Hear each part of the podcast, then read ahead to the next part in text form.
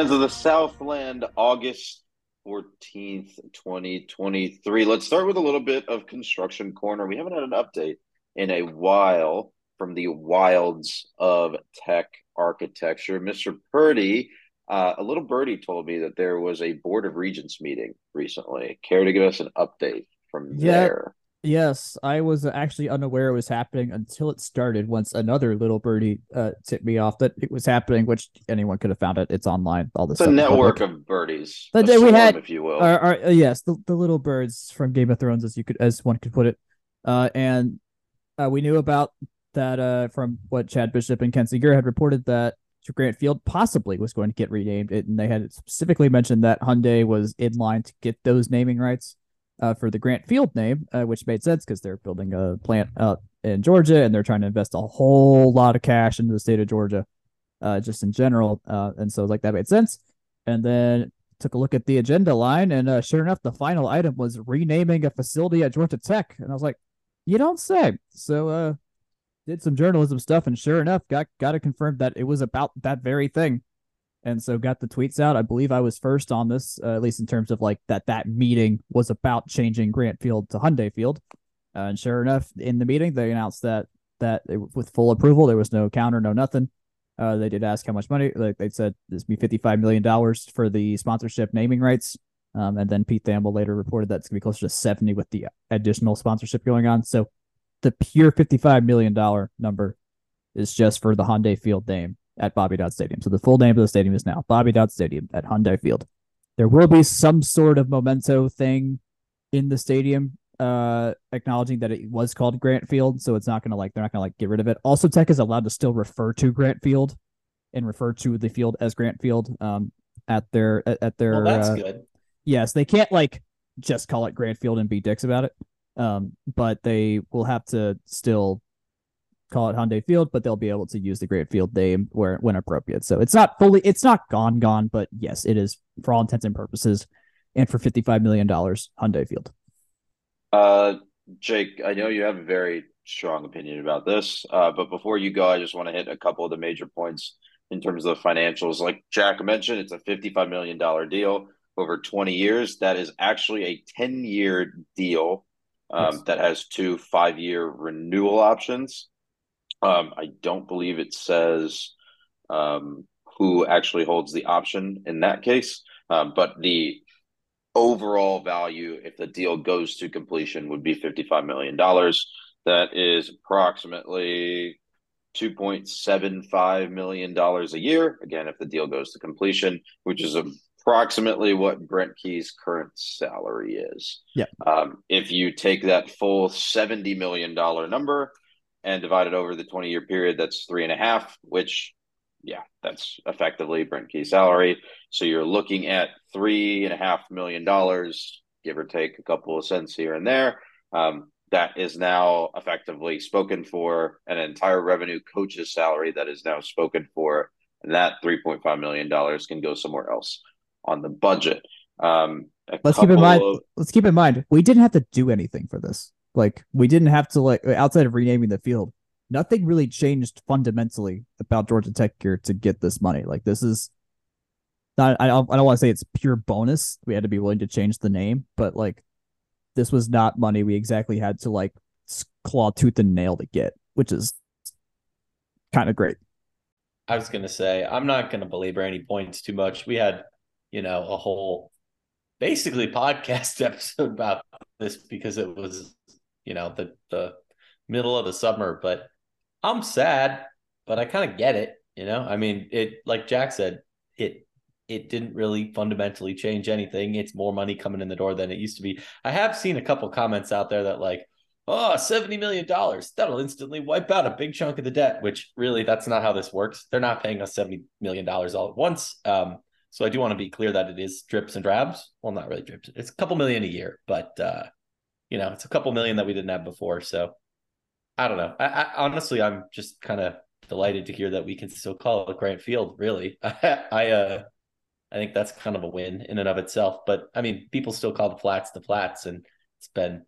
I mean, that was only the unofficial name before we even called Grant Field in the first place. So go figure. A couple of notes just from the quotes that were provided to the Atlanta Journal Constitution. Thank you again to Chad, uh, who is the beat writer for the Atlanta Journal Constitution. Now, we had an interview with him a couple weeks ago that you should check out. Uh, but from Jay Batt, uh, quote, the dollars and cents that go with this, this is transformative for our athletic department. The revenue that will be generated from this field naming and this broader partnership across a lot of our different facilities will allow us to provide needed resources for coaches, student athletes, operations, and it'll go straight to our bottom line and make a big difference for our athletic department at obviously a time and a place where we need those resources to continue to be competitive, but also provide world class experiences for our student athletes. End quote. So, I, I, one more note before, actually, two before we get out of here. One, I, which I think Jake will find incredibly interesting. Uh, the one note that I had about the actual Grant family, not the Jake Grant family, but the Grant family, who is the namesake for, well, I guess the former namesake of the field.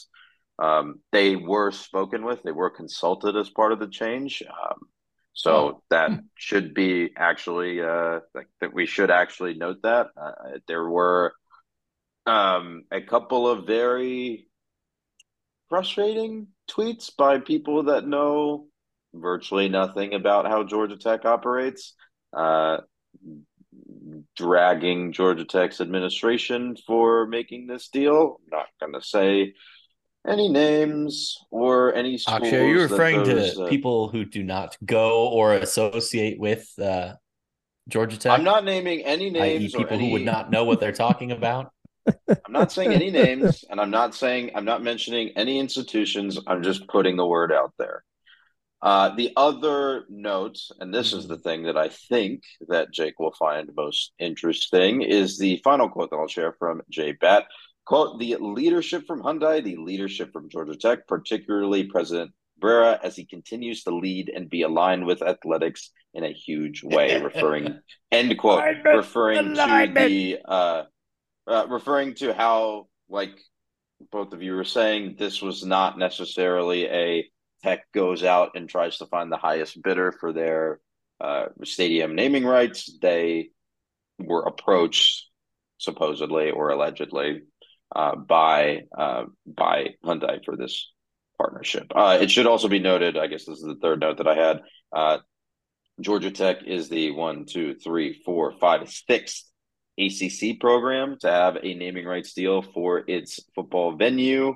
Uh, and there are two SEC schools as well with naming rights. So this is not necessarily unprecedented in the South. Uh, I think Field. Jake, you Kroger Field, yeah, I, Jake, I think I'm with you. Um, just to wrap this one up, it, it, stinks. It's definitely a big part of the institution's history. Uh, but at the end of the day, uh, Georgia Tech needs the money. There's no way. There's no uh, more polite way to put that. They need the money, um, and if they can make back the cost that they're spending on um, a head coach's salary, or even let's say like a former coach's buyout annually, right? Um, either of those amounts, like you are, you're still like it's still a net positive on the balance sheet. So um, I will make yeah. my peace with it. I think is the best way to put it. That's I, I think that's a good way to put it. Make the peace with it. Um, the bit about talking to the grants and the bit about still being able to like call it that. I mean, I'm not gonna say it. Make, it makes it feel more like free money, if that makes sense. Um, I mean, that's why the partnership works, right? Like, no one. I, they, they talked to the Grant family, which is one, but the, the modern name of the stadium to most people. I well, yeah, yeah, like this mm-hmm. is a mm-hmm. little disrespectful, but you get where I'm going with this is Bobby Dodd Stadium. Yep. The fact that that's why this works, and that's why it was an ex- like at the end of the day, it's possible that this is why that was an acceptable risk, right? The the blowback was worth it because the people that call it Grant Field are your older fans and your newer fans, and most of the nation calls it Bobby Dodd Stadium. You can yeah. put whatever value judgment in that that you want. I'm not making one. I'm just saying that that is why the athletic department probably felt like this is something that they could do and be comfortable with. Yeah, because I, I it doesn't tarnish sense. the brand of the of the institute. To finish the point, it doesn't tarnish the brand that they've built up with the stadium. And I, I don't think it's inherently different. Like calling it Hyundai Field relative to historic Grant Field. I, this is going to sound like such a semantical point, but like historic Grant Field is still an accurate thing to call Hyundai Field, if that makes sense. It's also That's an accurate thing to call the stadium itself. Oh yeah, yeah, yeah. yeah. It, I'm, I'm. Yeah, you can extrapolate my point from there, but His, yeah, I think histor- you get what I'm saying. Historic Grant Field is a double meaning now. Yes, it it is historic Grant Field. Yeah, but um, um, but yeah, no. Also, uh, for those who don't recall, I I always find it amusing to point out when we run into one of Atlanta's big timey old families. Yes, the Grant we're referring to here, uh, not myself, no relation, uh, is the Grant behind Grant Park. So, uh, you know, just, uh, you know, next time you run into them or some Inmans or the Highs or something like that, you know, the, the all those people with the place names, they were real folks. I don't think there was any anyone called Midtown, but you know. probably not. What you didn't? You'd never heard of John Midtown? I'm personally offended. I believe that's John Dewberry, but that's the topic for a different podcast. Different podcast, different podcast. But we should talk a little bit more about his sport while at Tech football. Fall camp is now fully underway, and there was a short scrimmage this past Saturday. Mr. Purdy, you have some news from there. I, I, oh, that what? was me. That was me. Mr. Um, this is Mr. This Grant. Is a, you have some news from there. nominally a football podcast. Um, no, the uh, there was a fall scrimmage this weekend. This uh, this content is brought to you by Jake listening to the presser afterwards. Uh, just some news and notes of things that stuck out. Um, it was hot. I can confirm that. I think Jack, you were also outside. It was very, hot. very hot in Atlanta. Hot, I was hot. doing yard work and uh, I don't want to say how fast I uh, just became, uh, you know, sweaty mess, but it was very fast. Um, so props to all the folks out there, you know, running around and crashing into each other and stuff. Um, uh, mostly first and second stringers playing, uh, but I believe it was about 40 snaps to the third stringers. They said I can't remember uh, the exact number, but a good mix there. Um, you know, just some news and notes that you know, coaching uh, position on the field, not like the the position groups, but like whether they'll be up in the stands or down on the sideline. I believe coach said that that was still getting ironed out. Um, you know, couple couple standouts, but it's fall scrimmage. So I think the most important thing is you know getting out there and I mean it's only gosh I guess four weeks away that they're going to be playing at 1 p.m. on a Saturday uh, in Midtown. Uh, so the, the sooner they're ready for that, I mean, hopefully it'll be a little cooler, um, but it'll it'll still no be one. for all intents and purposes no summer. Probably not. So yeah, you've been but, in that uh, stadium in in mid September. It's a freaking sauna. It's, it is. It is. It's not okay. Sauna is actually sauna. putting it nice. Yeah. No, it's like a steamer basket. Sure. Sure. Like a metal steamer basket. Okay. I I uh, I support that reference.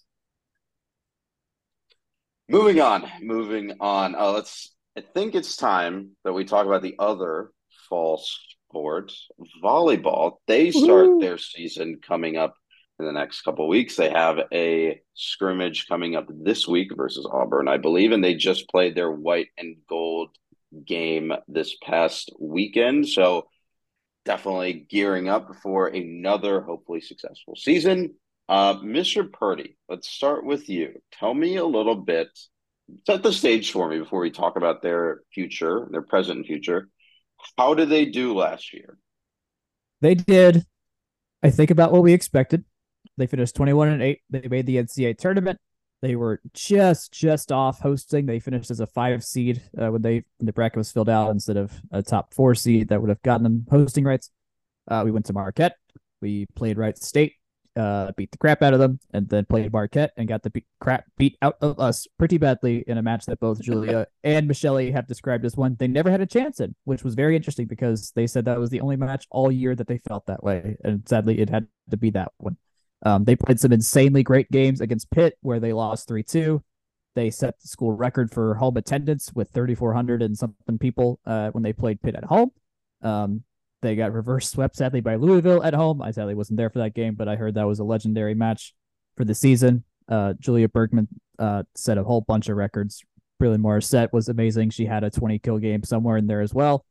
Uh, and ultimately, they finished third in the ACC behind Pitt and Louisville, which was tracking for what we all thought they would do. Uh, there's a couple not great losses in there, but they were, I think, still all right. They finished 12th in Viper or ranked 12th in Viper, which is Husker Geeks' uh, fancy schmancy, basically team aggregate stat. Uh, and they were 16th in the final coaches poll. So uh, the McCamish game was a big deal because they had never played a game in McCamish. They played a game in Alexander Memorial, but not in McCamish. So that was the first time they had done that. Uh, and that was it, uh, against FSU. Was in it okay? Interesting, cool. Mhm. Uh, and this year, Mr. oh, Grant, a- actually, before you continue, Go ahead. Okay, okay. Uh, Jake, do you remember exactly why they were able to play this game in McCamish? I'm teeing you up for this because I'm hoping you remember. Because the court got destroyed, so they had an excuse to put poles, uh, pole holes in the floor. yeah. The- That- Yeah. That's from the flood, wasn't it? yes, the yeah, it was some sort of. It was it a freeze or was it a, just a straight up flood? A straight. like a I pipe no. I remember seeing. I remember seeing the pictures. Yeah, something burst, and they had to replace the basketball floor last year.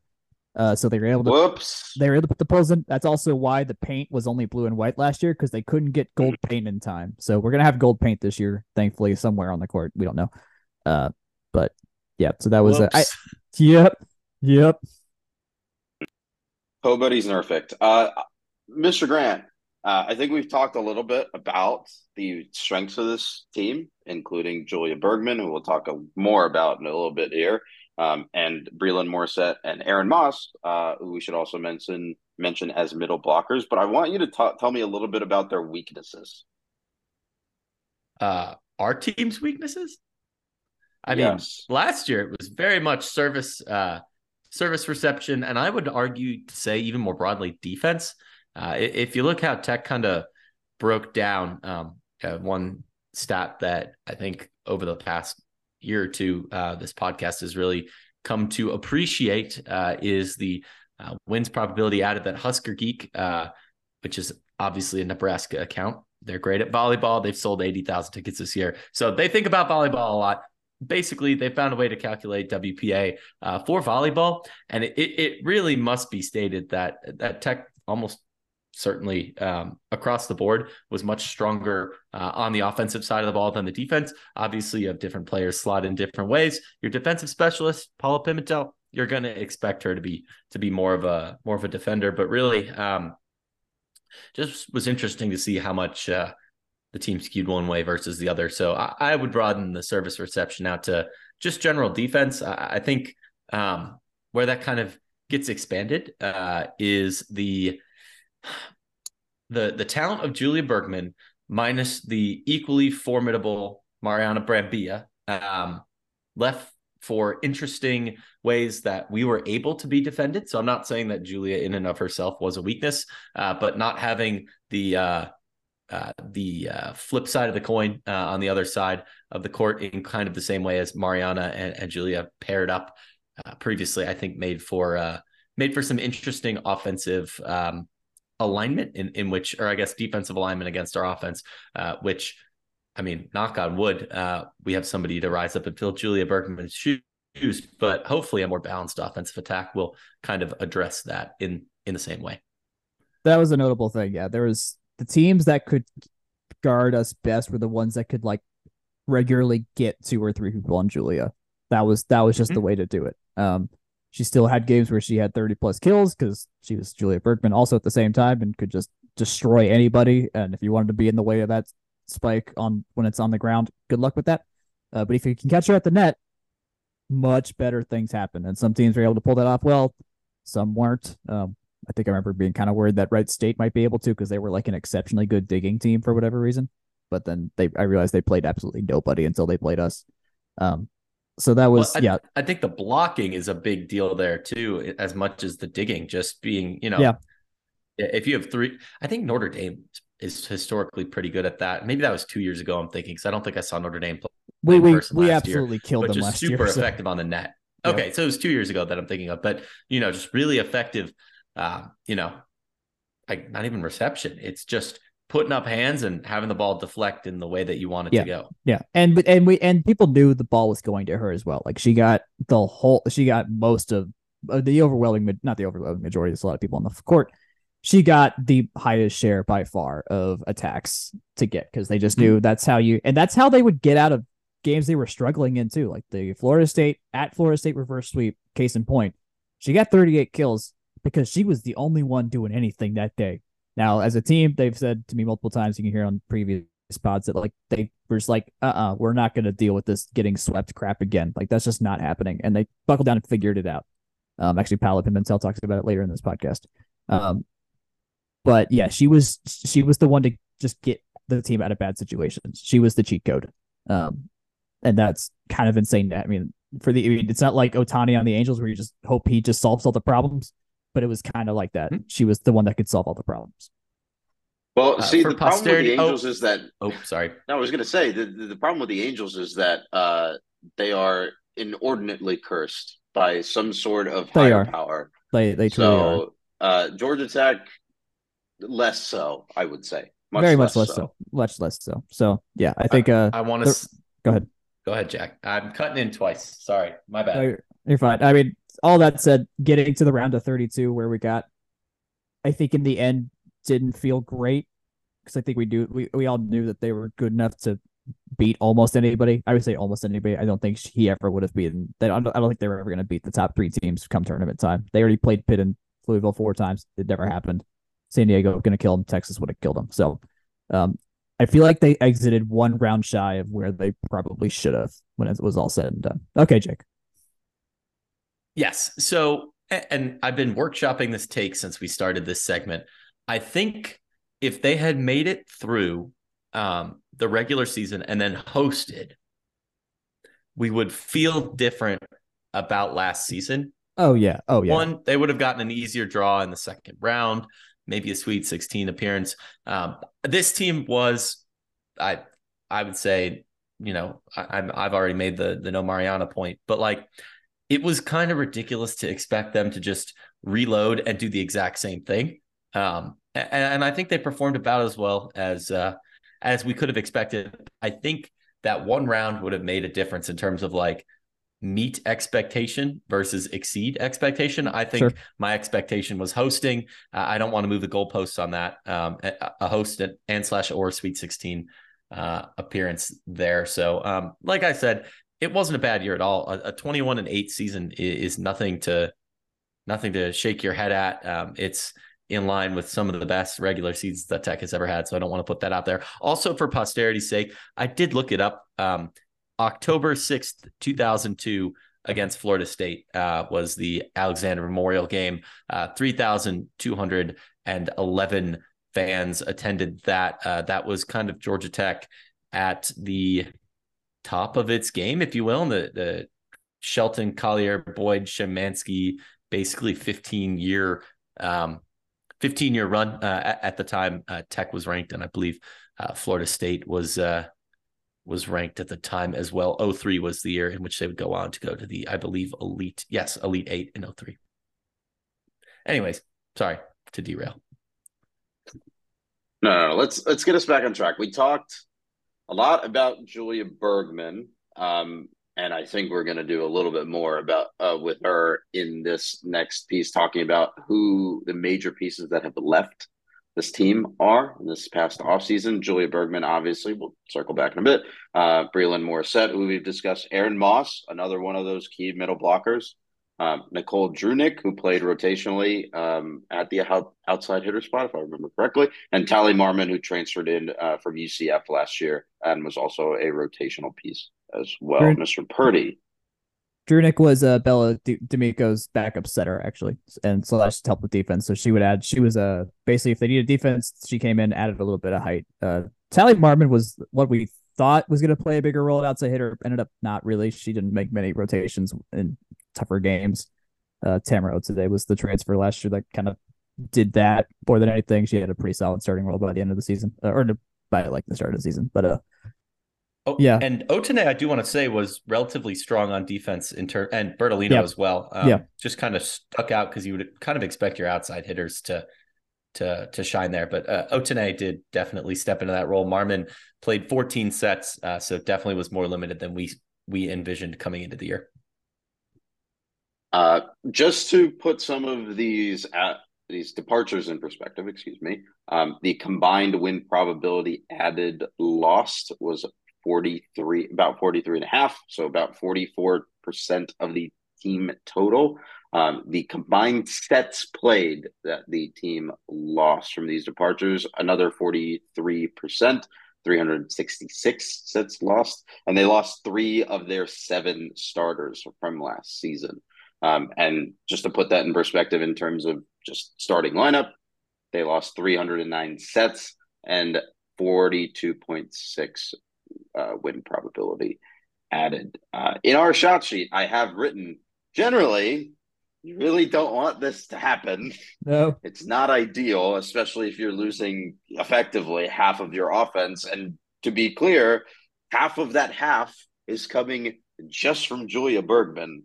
Yep. Uh, it's pretty ridiculous. I'm, I'm not kidding. 25% of team, the team total win probability added w- ran through Bergman. So if you didn't think before that the entire team ran through her, you didn't believe us. I don't know what more to say because that Yep. was That was the, the goal. uh, Feed Julia. That was the entire stirred the goal. drink, if you will. Yeah, that was the entire goal. And even and I will I, let's note COVID did affect some of these graduations also, and like who was around longer than they maybe would have because both Breland and Aaron were fifth years last year. Um, so they had they they got to take advantage of that. So theoretically, they could they could have been gone two years ago. Uh, and then Julia this last year would have been Julia's legit final year, which it was her final year. She had the fifth available to her if she didn't. Uh, decided to take 21 credit hours last semester so she could go play international volleyball and club volleyball in Turkey, uh, which all which good for her. Like she deserves the world because of all because of what she did here. So, uh, yeah, the uh, that that that affected some things there. So that's in some in some cases it's like a, a blessing and a curse kind of in both ways there. Well, and and one thing you got to think about with the fifth year and COVID, especially in the context of fall sports uh, and fall um, Olympic sports, is they got to play a normal fall 2019. Volleyball came back and played about a half season in the fall in 2020, and then another half season in the spring, including uh, an NCAA tournament uh, appearance in that uh, 2020 2021 year. So, I mean, she played four normal years uh on uh, not normal obviously covid very different but four seasons worth of volleyball at, at, at tech and sometimes when when you're done with that degree like go on go on it's the same thing we say about other transfers so i'm not gonna Yeah. Besmirch the folks for for not sticking around that said uh the fact that we did have moss and uh and morissette sticking around with some uh i would say sometimes underappreciated contributions up the middle I I think was a big part of what made the team click Oh, in its yeah, final form, and we yeah. definitely saw that snap together a little bit better uh, down the stretch as well. Giant contributions from uh from the from the two of them. Uh, bef- I want to read out some of her accolades from her Wikipedia page, which it kind of disturbs me that she has a Wikipedia page, but that's beyond the point. Um, college accolades specifically 2022 AVCA second team All American, 2022 All ACC first team, 2021 AVCA first team All American, 2021 Volleyball Magazine first team All American, 2020 AVCA All American honorable mention, 2020 All ACC first team, 2019 ACC Freshman of the Year, 2019 AVCA Regional Freshman of the Year, 2019 All ACC first team, 2019 All ACC All Freshman team. Uh, and while she was in college, it should be noted, Brazilian national team, two silver medals at uh, Volleyball Nations League. So, uh, yeah, it's uh, it's a very heavy trophy case, if nothing else. She killed it. There's no two ways about it. We're gonna miss her. Boo! Bad pun! Bad pun! Boo! What? I don't even know what I said. Sorry, I, I'm not apologizing. Killed it. Killed it. Volleyball. Oh, hell yeah. That was on purpose. Yes, great. She killed it. Um, Yeah, no, I we had the time. We I I think I speak for the three of us. We had the time of our lives watching her play volleyball and see her go absolutely bananas on the court at times and hit balls so hard into the ground. I was worried they were going to put a hole in the ground, which I know is not possible with the dimensions of the ball in the court and everything. But it was it was nuts. Sad to see that Eric gone, but as we're going to get into these new players that are here, I think I think we're going to be all right. I think we're going to be all right. All right. That Mr. sounds Purdy. like a good entryway. Yeah. Yeah, I was gonna say before you interrupted me, uh, Mr. Purdy, walk us through these new acquisitions. All righty, so uh, we're gonna have uh, the list of these up on our written preview, which will go up in a couple days, if not tomorrow. Whenever I get to it, I'm having problems at my house to keep my air conditioning running, so that's what's stopping me right now. Uh, so up the top at top we have Larissa Mendez. She's going to be an outside hitter. Uh, she or right side. She's like six three or something like that. Six three, six four. At the Golden White game, she was an I mean, there was we have multiple giants on this team, but she was a just a giant. She's a freshman. Uh, she I want to say she played at Flamengo. One of these girls, her or Eloise played at Flamengo uh, down in Brazil. Uh, but uh, she's got power. She's got a lot of power, and it's a lot more. It, it, like last year, she would have had the second most power behind Julia Bergman if she played for us last year. Like she has got it. She is tall because she is so tall. Her serves can be flat and still get across over the net really well. She's not having to She's not having to go from under the ball at all. Um, and I assume will be a good blocking presence as well. Uh, once we see some real competition, cannot wait to see her. Uh, also, if anyone wants to just do anything, just stop talking or make me stop talking.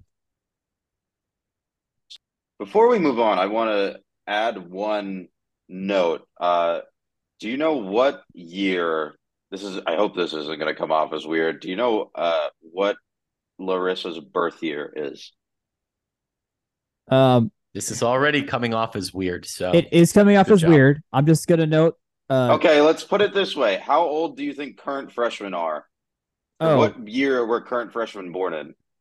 Two thousand and five, seven, six, two thousand six. 2005. 2005. Okay. I will let Ooh. that sink in for our older listenership. Uh, but I did pull up Larissa's record uh, on a site called volleybox.net, which I'm sure is does not sound super weird. Uh, she was at Gerdau Minas. Uh, that's right, Minas. Okay, okay, Minas. That's right. That's Georgia right. Georgia Tech. Uh, before that, Minas Nautico, uh, Club Campestre, Colegio Antares, uh, Antares U18s, and then BNB Club. I don't know what any of those are but I, I figured I would mention them. I assume they're all based in Brazil. They are. Uh, I do know from the potted in the summer with Collier that Minas actually is coached by one of the legends of Brazilian volleyball. So uh, she's been in, she's been under some great tutelage.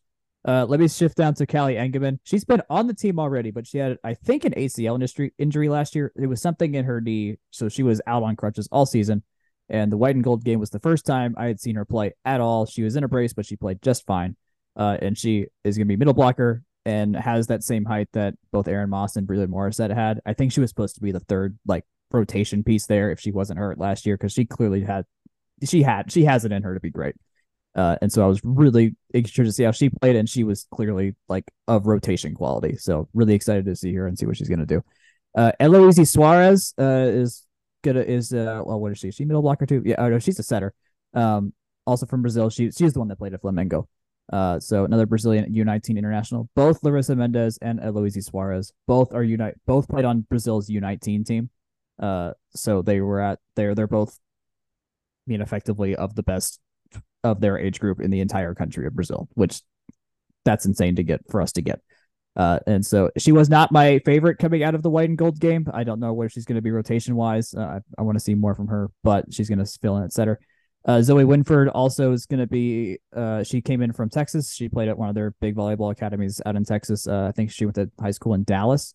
Uh, and Zoe is going to be a defensive spe- specialist less libero. Uh, I don't think she's going to get really any playing time because both Liz Patterson and Paola Pimentel are still here. So that'll be a uh, book her. Or we'll just shelve her until time comes. Major, major signing we got was Liv Mogridge. She's from Olivia Mogridge. She is from North Carolina. She was a fresh. She was all ACC freshman last year at North Carolina, uh, and then we got her on, on her free transfer, and she is absolutely going to be our big, big time middle blocker this year. Uh, she's got a lot of height. She's she again really tall, has the power up front. Uh, still moves well for how big she is. Uh, she's going to be great. Uh, easily is going to start. No, no, no problems whatsoever. Uh, DeAndre Pierce, she came in. She actually played in the practice games in the spring. Uh, she was transfer freshman transfer from Texas as well. Uh, she's in the well, she's middle blocker as well. Not sure where she's going to land totally. So more on that later. Uh, Smiley Manyang, uh, Afido Manyang is her proper name, but she goes by Smiley. Uh, she's a fifth year grad for or fifth year transfer from TCU, so she's doing her graduate stuff here. Uh, she is a she has a hitter. Uh, she's a middle blocker as well. Uh, she played a lot at TCU. She was one of their best over there when she was over there. Uh, she had some injuries last year, but she is going to be fantastic. She was lighting it up at the white and gold game. Really excited to see her uh, play, and she's going to get some definite playing time. Also, just add some exp- like we lost both of our middle blockers. We needed experience there, and we got two transfers to fill that role in. Um, and we have some freshmen below that might get some time down there as well. So sorry for the long rant. There's a lot of people, but uh, that's who we have. And honestly, between Mendez, Engelman, Mogridge, and Manyang, we're gonna be we're gonna be fine. I I, I think that actually that's, that's an important thing to note. Sorry, Akshay. Um, is really that question mark at the number two middle blocker. I think uh, just looking at the stats and the experience, uh, experience against ACC teams, against teams that uh, we're already playing. Mogridge really brings uh, a lot to be uh, yep. excited about there. Uh, she had about six and change WPA, maybe close to seven. I'm doing this off the top of my head. Um, when I looked, that's what it was. what it was slotted in for context, Breland and Aaron both were at 9.7 five, four, five uh, ish range. So obviously not a like for like. Uh, it's hard to replace fifth years with lots of experience, elite eight, postseason, all that good stuff. But yep. uh, I think it's a pretty obvious uh, number one slotting in there, and then it's really just a question mark, be it injuries and experience or both, um, how, how the rest of that's going to play out. But it's good to at least have one there, and I think we've got a lot of depth at, at some other key uh, positions that we brought in that uh, that will kind of allow that to figure itself out. Hopefully, I mean that's what the non-con is for, is it not? Yeah, that's and that's both. Uh, we'll hear what Collier and uh, Pimentel say after we're done here, but uh, that was their big note was like the depth. They they really like the depth that we have. They were really impressed by it. Like Collier outright says, like, yeah, I think I'm gonna be able to use a bigger rotation than I did in the past. Like we're gonna be able to try some things, uh, which is really promising. And based on who was playing at rotation level, based on what from I, I mean that's just my eyes. Who who the heck knows if that was actually representative what's really going to happen down the line? It looked like there was more people than we usually have. They're like, oh, okay, I've seen this level of talent play in real games for us, which was really cool to see. And like, I mean, still, we only lost three of our three, four of our starters are still here from last year. We still have Bella D'Amico. We still have Tamara Otene. We still have Paola Pimentel. Uh, we still have oh shoot, I'm just running. I'm losing names off my head now. We have four of them. We still have them. So we have more we have more weapons filling in first than slots that we had that we originally would use. Uh, so the middle blocker is better. We're taller. We're arguably arguably stronger. Uh, honestly too. So it's gonna it's gonna be all right. It's gonna be all right. I don't know how if that's gonna translate in the games, but they will not be a bad team. Yeah, I mean, I don't. I think that sort of leads right into our discussion about what the expectations for this team are. Um, because they're not going to be bad by any stretch of the imagination. There's talent. There is proven talent, right? That the, these some of these transfers, especially Mogridge, are very very good and become highly touted. Um, I was taking a look at some of her underlying numbers uh, when she was at North Carolina, and yeah, some of the stuff here with win probability checks out. I mean, she had two really mm-hmm. good games versus Louisville um, a really good game versus Notre Dame. Um, That's good to see. Duke. Yeah, yeah. So yeah, the there is some you know there there are things to build on here. Not in like the football way when I say that there are things to build on. Like there is a actual solid, like pretty high foundation, mostly built house that just kind of needs the finishing touches on top and, and that gelling part. Yeah. Right. But I, I think we should kind of know uh, at the end of the day, like there is a level of how do you expect and how do you adjust to now a second year in a row of losing the program's best ever player, right? Like that that is a factor at the end of the day. Mm, yeah. That uh I mean I asked I asked Collier that question. I'm not gonna step on try not to step on her as well for later, but that they they got they got to figure it out. I mean, I think based on what I saw from Larissa from Larissa Mendez and Smiley Manyang uh, and Bianca Bertolino as well, they they all collectively, I think, have the talent to be not all the way to Julia, but collectively can be Julia. That's for sure because they have the power, they have the movement, and they have the size. Um, Is it because so they get on base? They they're you know what they get walks, man. They get on base. They get walks. They steal some back. Okay, never mind. I'm done with that bit. Um, Thank and, you for uh, playing along. I, I I couldn't do my best Jonah Hill too well. Uh, so I mean, no, I mean collectively from what I the eye test, they passed with flying colors. That's for darn sure. Um, also volleyball in general, just getting better across the board. I, I'm not assuming that because just tech maybe is better than they are. We don't really know what the ceiling is here because we have a lot of young people and just people that haven't played together yet. Uh, but I think expectation wise, we're we are the fourth ranked team right now in the ACC based on the preseason poll that came out there. Um, I totally understand that by the fact that this is a rebuilding. This is a team with experience that is simultaneously rebuilding at the same time. Like we are definitely preparing for next year with this year's team. That is totally happening. Um, so my expectation is slash prediction. I don't know if we're doing really predictions here, but I think our expectation. No, no, no, no. We do expectations first. We we lay out we lay out the ground rules. We build a framework. We're getting there. Framework is we're go we should expect some very tough ACC games, probably more than we used to. We got to do Pitt twice. We got to do Louisville twice again. Schedule coming soon. Come on, come on, man. I mean, these I are the these are, we will read the schedule in a minute. Like we can't get ahead of ourselves. These are the know? this is the framework though. This is the framework. It's who we play. I I'm I want to give I, I because I want to give Jake a, a Jake, chance to respond I, I, too. I'm clearly because, failing at this. Because so Jake needs to talk. Well, I want to. I want to come back to something that you was saying when we were recapping last season. Is that we looked at this team as hosting a well, it's not really a regional in volleyball, but hosting the NCAA hosting NCAA right. tournament games. Does the absence of Julia Bergman um, and the addition of these additions um, make you a waver from that same prediction for 2023 is where I'm going, Mr. Grant. No, I, I don't think so. No, I, am going to be unequivocal, unequivocal in my in my statement that I think the expectation for this team should be to be a top four ish ACC team and to be in the mix for hosting. Obviously, that's going to shake out different depending on the year, but a top 25 caliber team in the mix to host should be the expectation for this team. I know that we are losing one of the greatest players this program has ever seen. Uh, I think we have had the uh, had the benefit of having a lot of great players over the years. Um, and, I think that in order to have the kind of program that we think uh, Michelle Collier is capable of building and one that she has by all means shown that you know she has been able to build up to 2016 you know build up to 2018 19 20 21 22 like sustaining that is is an important part of having that kind of program. I think our expectations should be pretty close to what they were. I will say i will characterize this with there are some question marks that need to get figured out um it's not a slam dunk but i, I, I don't know I, my expectations are reasonably high i don't think this team is as good uh, raw talent wise or uh, in terms of the knowns. But then again, Jack, you were there on Sat or on Sunday. Yeah, so you say you say raw ta- you, you say raw talent. Our raw talent is fantastic. It is fantastic. I do not. Yeah. I I think we're totally set there. I haven't. I I, okay. I need to. I need to reiterate my Bianca Bertolino bit that I messaged y'all on on Slack.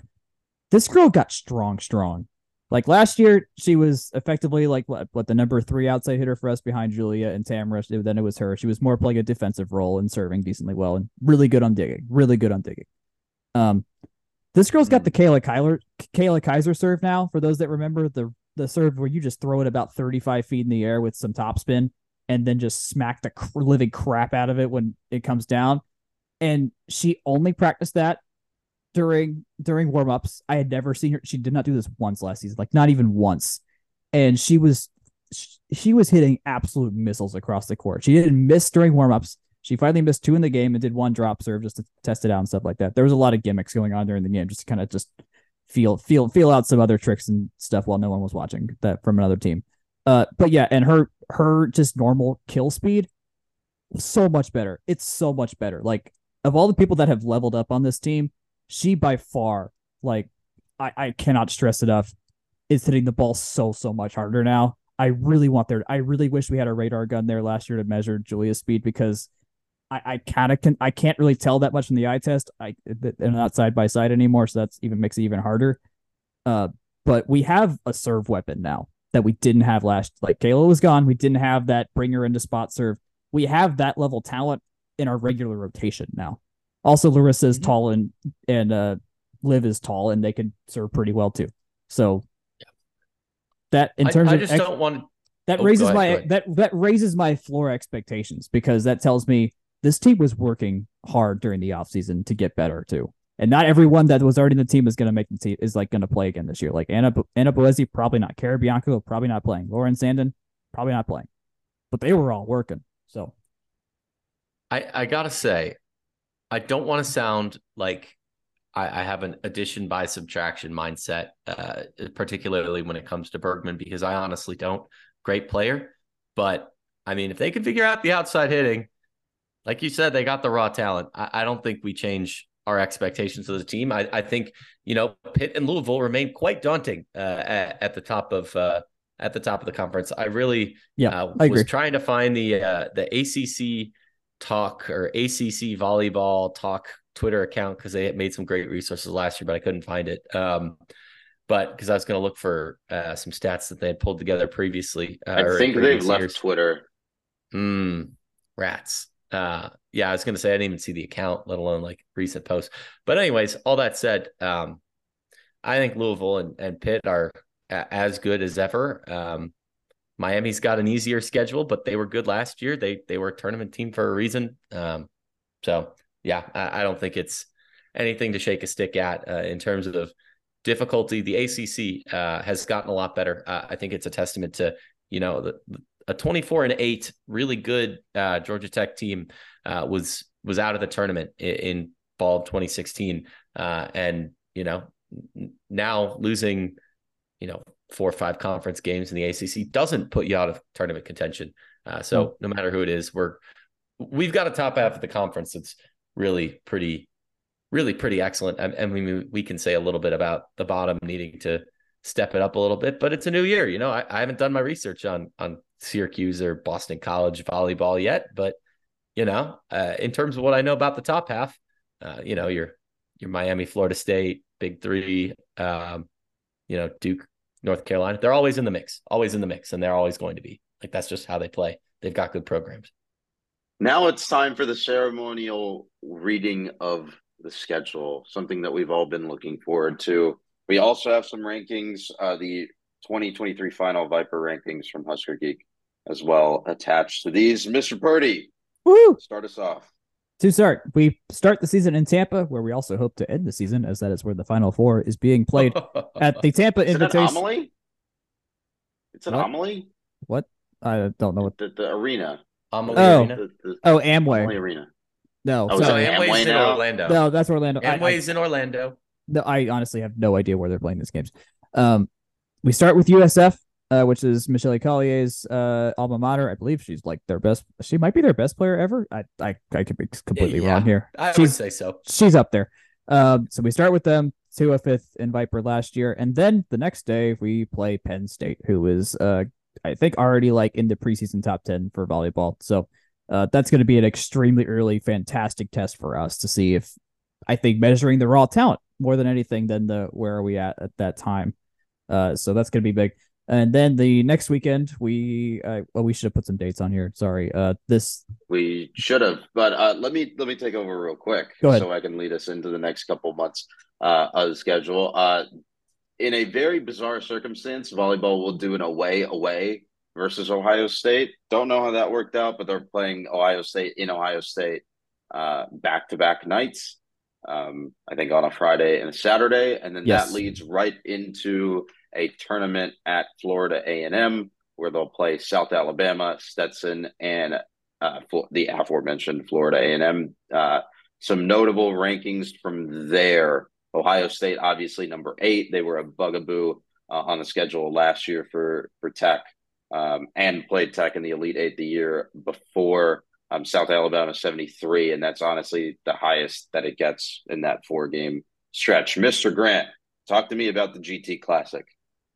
Honestly, I want to make one point about South Al first. Uh, 73 is real good for a you know a Sun Belty non P5 team. Um, so that that's that's good to see. Uh, but in terms of the GT Classic, uh, we do have uh, the folks from out east. Uh, that is Friday, September 15th.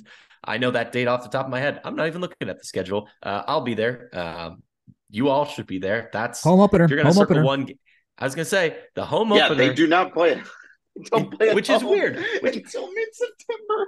It, it's weird because in the past, Tech has you know had you know, two or three uh, invitationals. I I believe one year we had like the Tech like Hyatt Invitational and then the Tech Hyatt Regency Invitational the next week or you know something like that. but uh, but uh, no. So the, the GT Classic uh, opening with a Friday night uh, at the basketball arena against the folks from out east.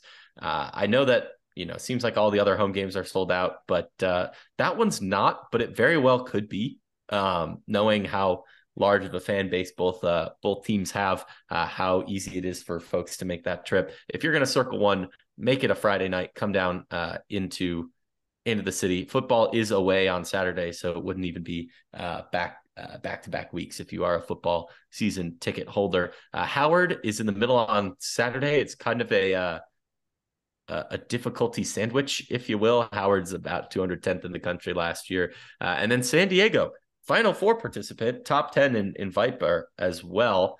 Um, Number three yeah, team in the country. Number three team in the country. per per the coaches, the numbers have them a little lower, but they're they're the best mid major in uh in, in the country. I mean, it, it's simply put, they're they're a great team to get into our building, and it's quite an interesting um quite an interesting uh, perspective to see how all of our non-con scheduling has changed as the team has gotten better. Um, that the team that I alluded to, uh, kind of being the the comeback up, if you will, the, the fall 2018 uh, Georgia Tech team, they rattled off, uh, and, and, I want to get the exact number right, so I'm going to vamp for for just a second. Um, but they've rattled off a program uh, record number of wins to start the season, or something close to it, uh, but those opponents were Idaho State, Winthrop, Abilene Christian, Georgetown, Alabama State, Wofford, South Al, Tulane, Northern Illinois. Um, they lost one uh, to Bama, one to Marshall uh, on the road in Tuscaloosa, and then beat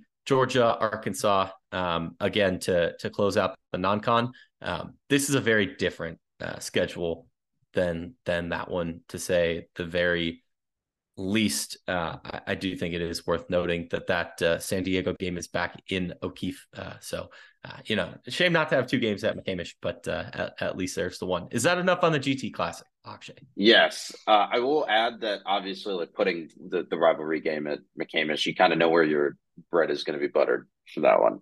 Um, so mm-hmm. I don't necessarily fault fault the decision to move the other two games Money's back green. into O'Keefe, and I.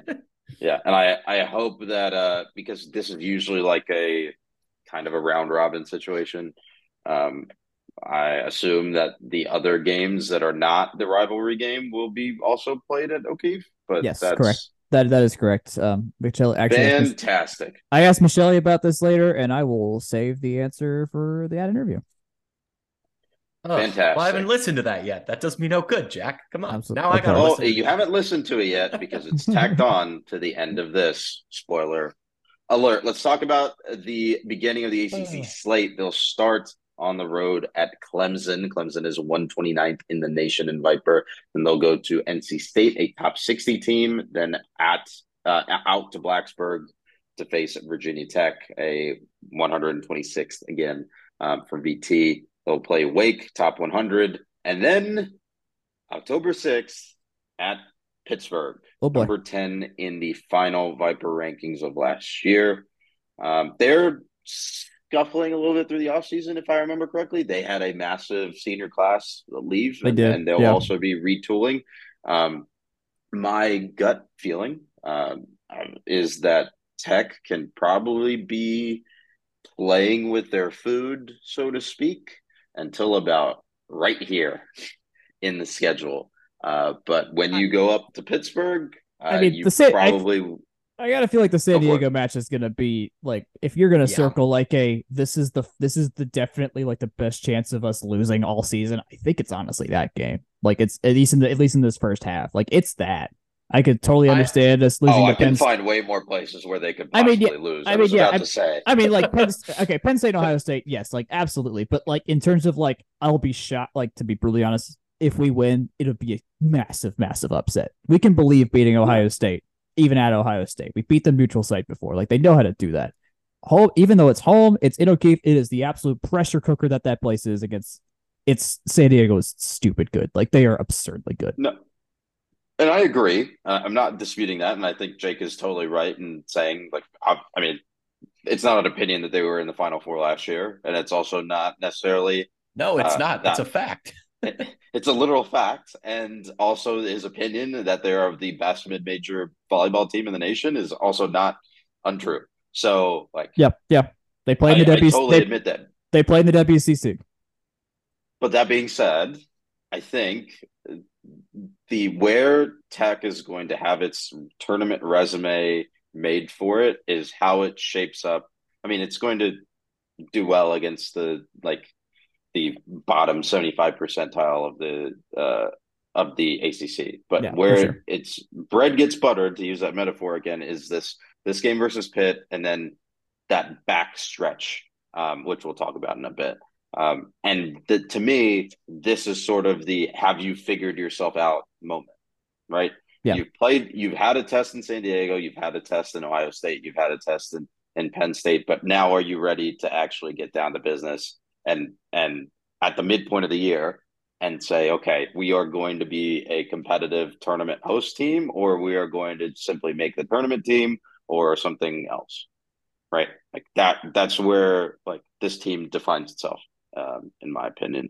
So I, I, I do want to say I, I don't think you can lose the losable games with how much of the games on the schedule are painful. Yeah, it's you know, even if we're looking at last year's top 10, it, you got two against Ohio State, two against Louisville, two against Pittsburgh just off the bat, and one against San Diego. That's seven extremely losable games right there. You you got to imagine you got to pick up one or two of those. Um, in a good world. I I, don't, I think anything else would be kind of nuts. Penn State, you know, maybe that's more coin flippy, but uh, really, if you want to be a host, you got to take care of business with the rest of the schedule. Maybe maybe you slip up once. Um, I, I know in the past, whether it's Miami uh, or, or Notre Dame, um, maybe Notre Dame bounces back this year. They've uh, they were untraditionally low uh, last year, but you know, um, usually there, there's some sort of you know, oh well, you know, Florida State's a tournament quality team. Miami's a tournament quality team. Maybe something happens there, but I, I don't know if the expectation is to to be another host team. I, I don't see eight wins doing the or eight losses. eight wins definitely would not do the trick. Um, nope, but uh, no. you know, eight, eight. We've seen it. The line in the sand. Seven losses in the regular season keeps you out. I know uh, a loss is not uh, one in the same, depending on who's giving it. Uh, but just take care of business in in the others. And and again, um, if you're sitting pretty going into Syracuse, uh, you know, the Syracuse home game at the end of the year.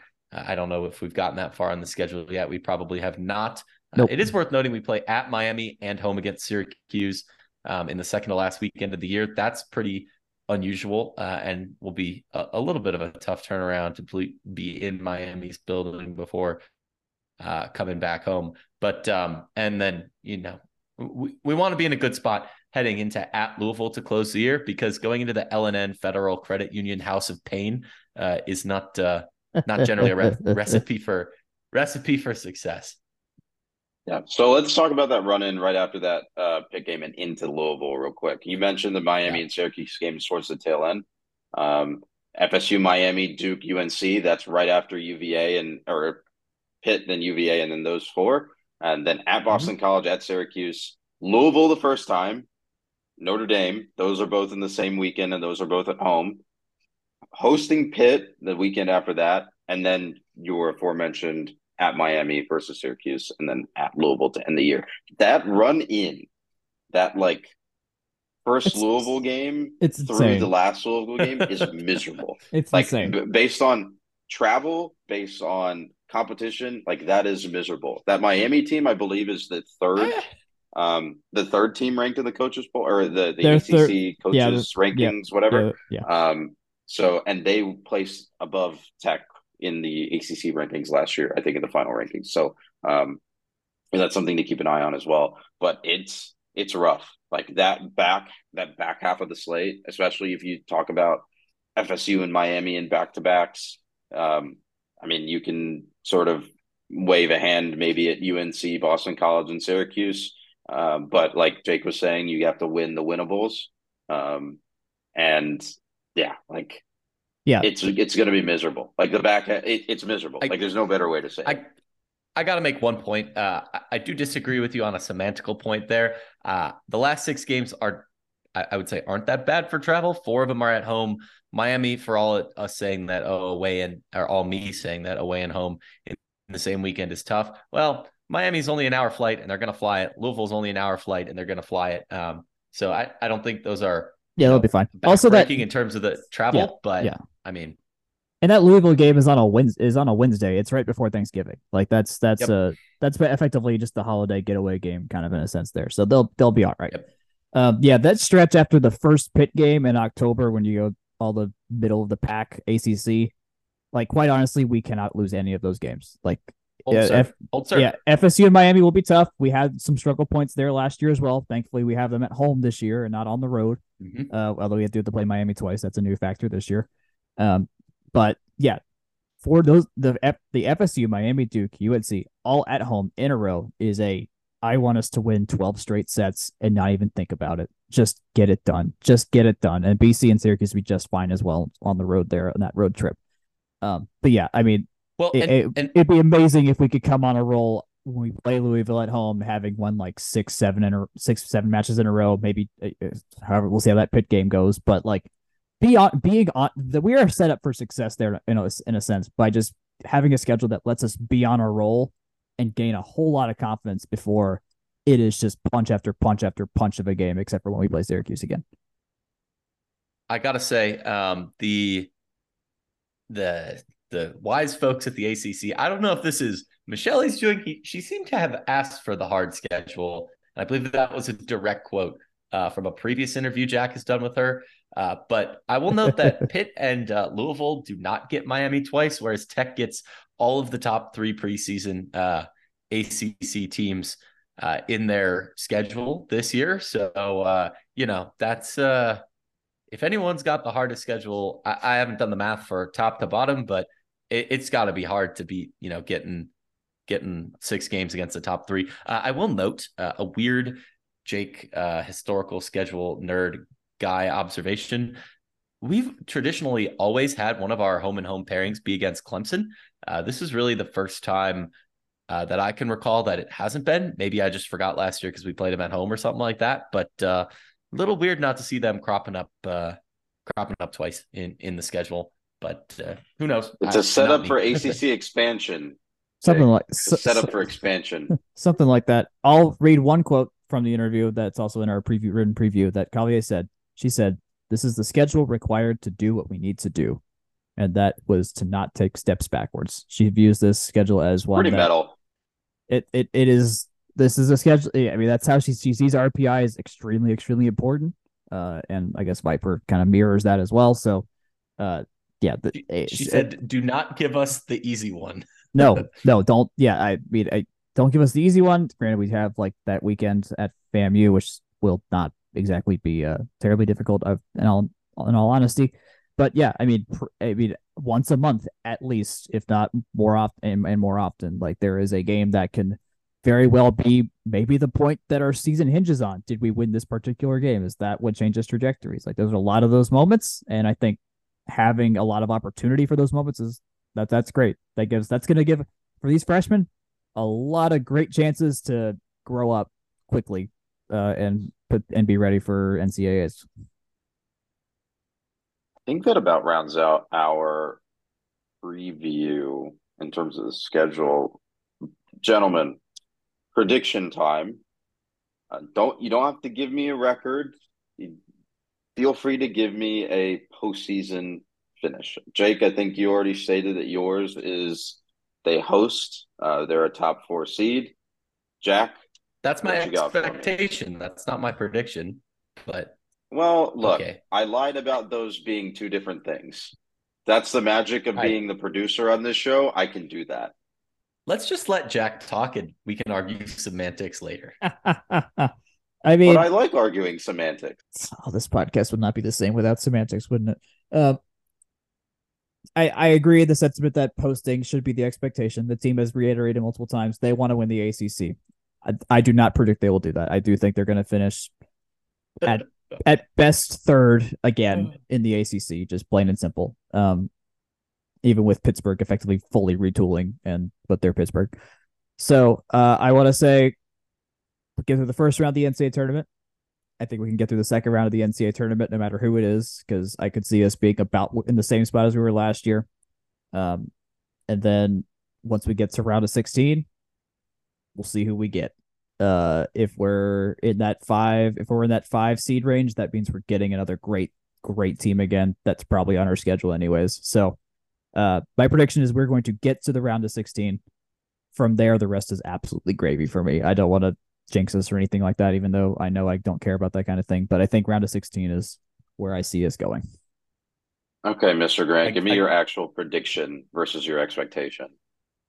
I, I think my prediction is fourth in the ACC based on schedule alone. Miami, you lucked out. Congrats. Um, and, and I, whoa, yeah, Jazz fans. Uh, I, I think we're going to be a five or six seed again uh, this year. I, I just think the schedule is extremely, extremely difficult. Uh, I don't think a Sweet 16 is necessarily a gimme, but certainly in the realm of possibility. Um, I, I, think kind of a philosophy, unless you are a an odds-on favorite, unless you are, oh gosh, I'm not going to use that example. Uh, let me think of a different one. Unless you're GT Golf, um, I, I don't think saying, all right, you must win the regional or we expect you to win the regional is something that we're necessarily in a position to do. Uh, or most sports at most schools. Ah, we did that for baseball. If you're getting in, if, if, you're getting into the round of 32, but but winning the winning the turn or winning the regional is different than hosting the regional or going to the regional. Anyways, um, if you're into the round of 32, can I interrupt you? That's Pats. That's uh, that's gravy. So let's. uh Sorry, I lost my train of thought. But all that said, fourth in the ACC, and, and I think a round of two, round of thirty-two appearance. This is the tournament team for certain, it, or should be. Uh, yeah, expectations. Yeah, definitely. Versus, yeah. Uh, I'm going to be the pessimist to both of you. I think. I think I'm going to set the bar at tournament. I'm going to go fifth in the ACC. Um, well, who, okay, okay. Who, who, who's your team jumping us? That's not Miami. Florida State. Okay. Um, maybe like they could be. I think you they'll stick in that three to five range. Just it really depends on where uh, how Pitt is this year and how they mm-hmm. retool. Um, FSU is always a feisty like number five or number six and Miami's always a feisty four or five. So really, you're just sort of shuffling the deck of cards behind Louisville, who is going to be a buzzsaw for the most part. Mm-hmm. Um, pick your poison there, but I, I think, like Jake said, it should be a tournament team, and uh, like I, I think I would need data points, at least like the opening weekend of data points, to say anything more. Like I, I, I would love to be uh, love to just sort of fire off a take here, but I, it really comes down to how they gel um, and how they deal with not getting those double teams on Bergman anymore, but at the same time, like how they deal with not having her production available. Um, so, um, at the end of the day, you're trying to rebuild your uh, rebuild star players with with points instead of runs, to borrow a Moneyballism. So, how how effectively they do that, I think we give them two or three games, and then I'll feel more comfortable about naming a round. I don't know. Fair. Once y'all see them in person, I I think y'all have some better have some better clarity on what makes sense in your brains with what's already there. Um, which I know I'm the only one here that's got that advantage right now. So slightly unfair for me to have that, but uh, hopefully y'all get to see the game. Actually, I know, I know we're not going to be able to see this Sunday's game, so uh, but uh, no TV. Oh no, they're they're they're in. Is it closed doors this weekend? Uh, no, we have a previous Saturday. arrangement. We have it's on Sunday. We have a previous arrangement with one of our co-hosts. Mm, yes, uh, I do. I do remember that. Yes. Uh, so we will. I mean, we'll, we'll I get it. I didn't look at the it- volleyball schedule before I scheduled something. It's okay. okay. We'll live. It's fine. It's fine. We It's forgive fine. you. Uh, but I think that about does it for our preview. Uh, like we said, the first home game for this team, for this Georgia Tech volleyball team, is the Georgia Tech Classic, the rivalry game uh, versus those out east, or from out east. Uh, that will be September 15th. That is also, God, so much stuff the same weekend. That's the same uh, weekend as Ole, uh, Tech at Ole Miss in football. Uh, Lionel Messi and Atlanta um, on that Saturday, and then also Packers and Falcons on Sunday. So oh my god, I might be. can really, I'll be everywhere really- weekend. Oh my god. yeah, you can really just book a hotel, stay in the stay in town for the whole weekend, and catch up on a lot of sporting. I hope I hope that Falcons game is at like four o'clock because I would really like to somehow manage to go to all of those games. I could do I it. I could do it. think the Falcons are already scheduled for one. Dang it. Uh and it's San Diego. Also, what, what do you mean four o'clock? The the what game is? the football game could be the, the Falcons could be at four o'clock, which if that's at four o'clock, that means that I can still get from O'Keefe to Mercedes if they finish in O'Keefe in reasonable time. Mm, mm, okay, I forgot that they have another game. But yeah, so that's the first home game. Uh, yeah, I think that's about it for a preview. We do have an interview that Jack did with uh, Coach Michelle Collier, Collier and uh, Paola Pimentel, who's a junior. Uh, Fifth year. Fifth year. Fifth year? Fifth year. This Oh, is her man. final semester. He's a at Tech. transfer. Yeah, she was a transfer. She spent two Dude, seasons. transfer ex- and eligibility math. I have just like I JUCO transfer. headache. JUCO transfer. This is the last yeah. year, the last year of COVID, uh, COVID years. By the way, I, re- I learned that recently. This is Yes. the last year. This is it. Uh, s- but anyway, before we get to that, Mr. Grant, talk to us about Section 103. Yes, Section 103. Uh, it's Georgia Tech's Georgia Techiest apparel brand. Um, nothing new since we updated you last week, but they've still got a bunch of great options uh, for Georgia Tech stuff that you can get. Uh, my favorite, my first and still my favorite Section 103 shirt is I'm a Ramblin' Wreck from Georgia Tech and a hell of an engineer. Uh, it is quite a good uh, shirt. It's soft, it's comfortable. Uh, it it is navy, but uh, it's got the fight song lyrics on it, and I'm pretty sure that's the only place uh, that you can get it quite like that, uh, big and bold, uh, and really laid out for everyone to see. Um, definitely recommend their stuff. As always, free shipping on orders over seventy bucks every day, uh, and feel free to check them throughout the year. And in the meantime, vote on the poll to help decide what gets printed next. Uh, but uh, yeah, Jack, over to you for the interview. as uh we try to do with all of our sport previews get someone from the team or around the team and of course the i guess the most frequent guest now we have from everywhere in the tech sphere that works at tech in some fashion uh volleyball head coach michelle collier is here uh i think this is round five so hey by the, 12, by the time we get to round 12 we'll see who's still standing by the end or if we need to go to the the table for that but uh thanks for coming on Yeah, no, always a pleasure. So thanks for having me. of course last we talked i think i remember i ended it saying i hope you see some good movies.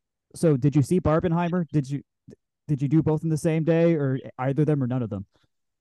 Oh, I have not seen them. oh no. All right. You got you got some very happy times. Uh, very tense times with oppenheimer but barbie's you're gonna y'all are gonna love it. Um yeah, the, the team watched it actually. So they oh nice nice Think they went out to watch it. So that was fun. that's cool that's awesome um y'all were just in florida for preseason camp i assume that, that seemed to go pretty well based on what at least was fed on the social medias but was that how was that time for y'all to like just get some early team bonding before the season Yeah, no, it's awesome. I mean, we decided to do our team retreat before we reported camp. So we went to Florida for a couple weeks earlier. We worked with uh, our sports psychology psychology department here, and we just kind of created a lot of team building, personal development. Um, just trying to pretty much lay the foundation on some of the things we'll we foresee, you know, working through during the season and, and working together as a team. And it was just a really great opportunity, beautiful uh, place to be out there, awesome weather. Uh, so it was nice to just kind of get going um, out there. And we're excited to have everybody here and, and to get rolling. So it's been good couple practices already. And, and I we got a great group, great people.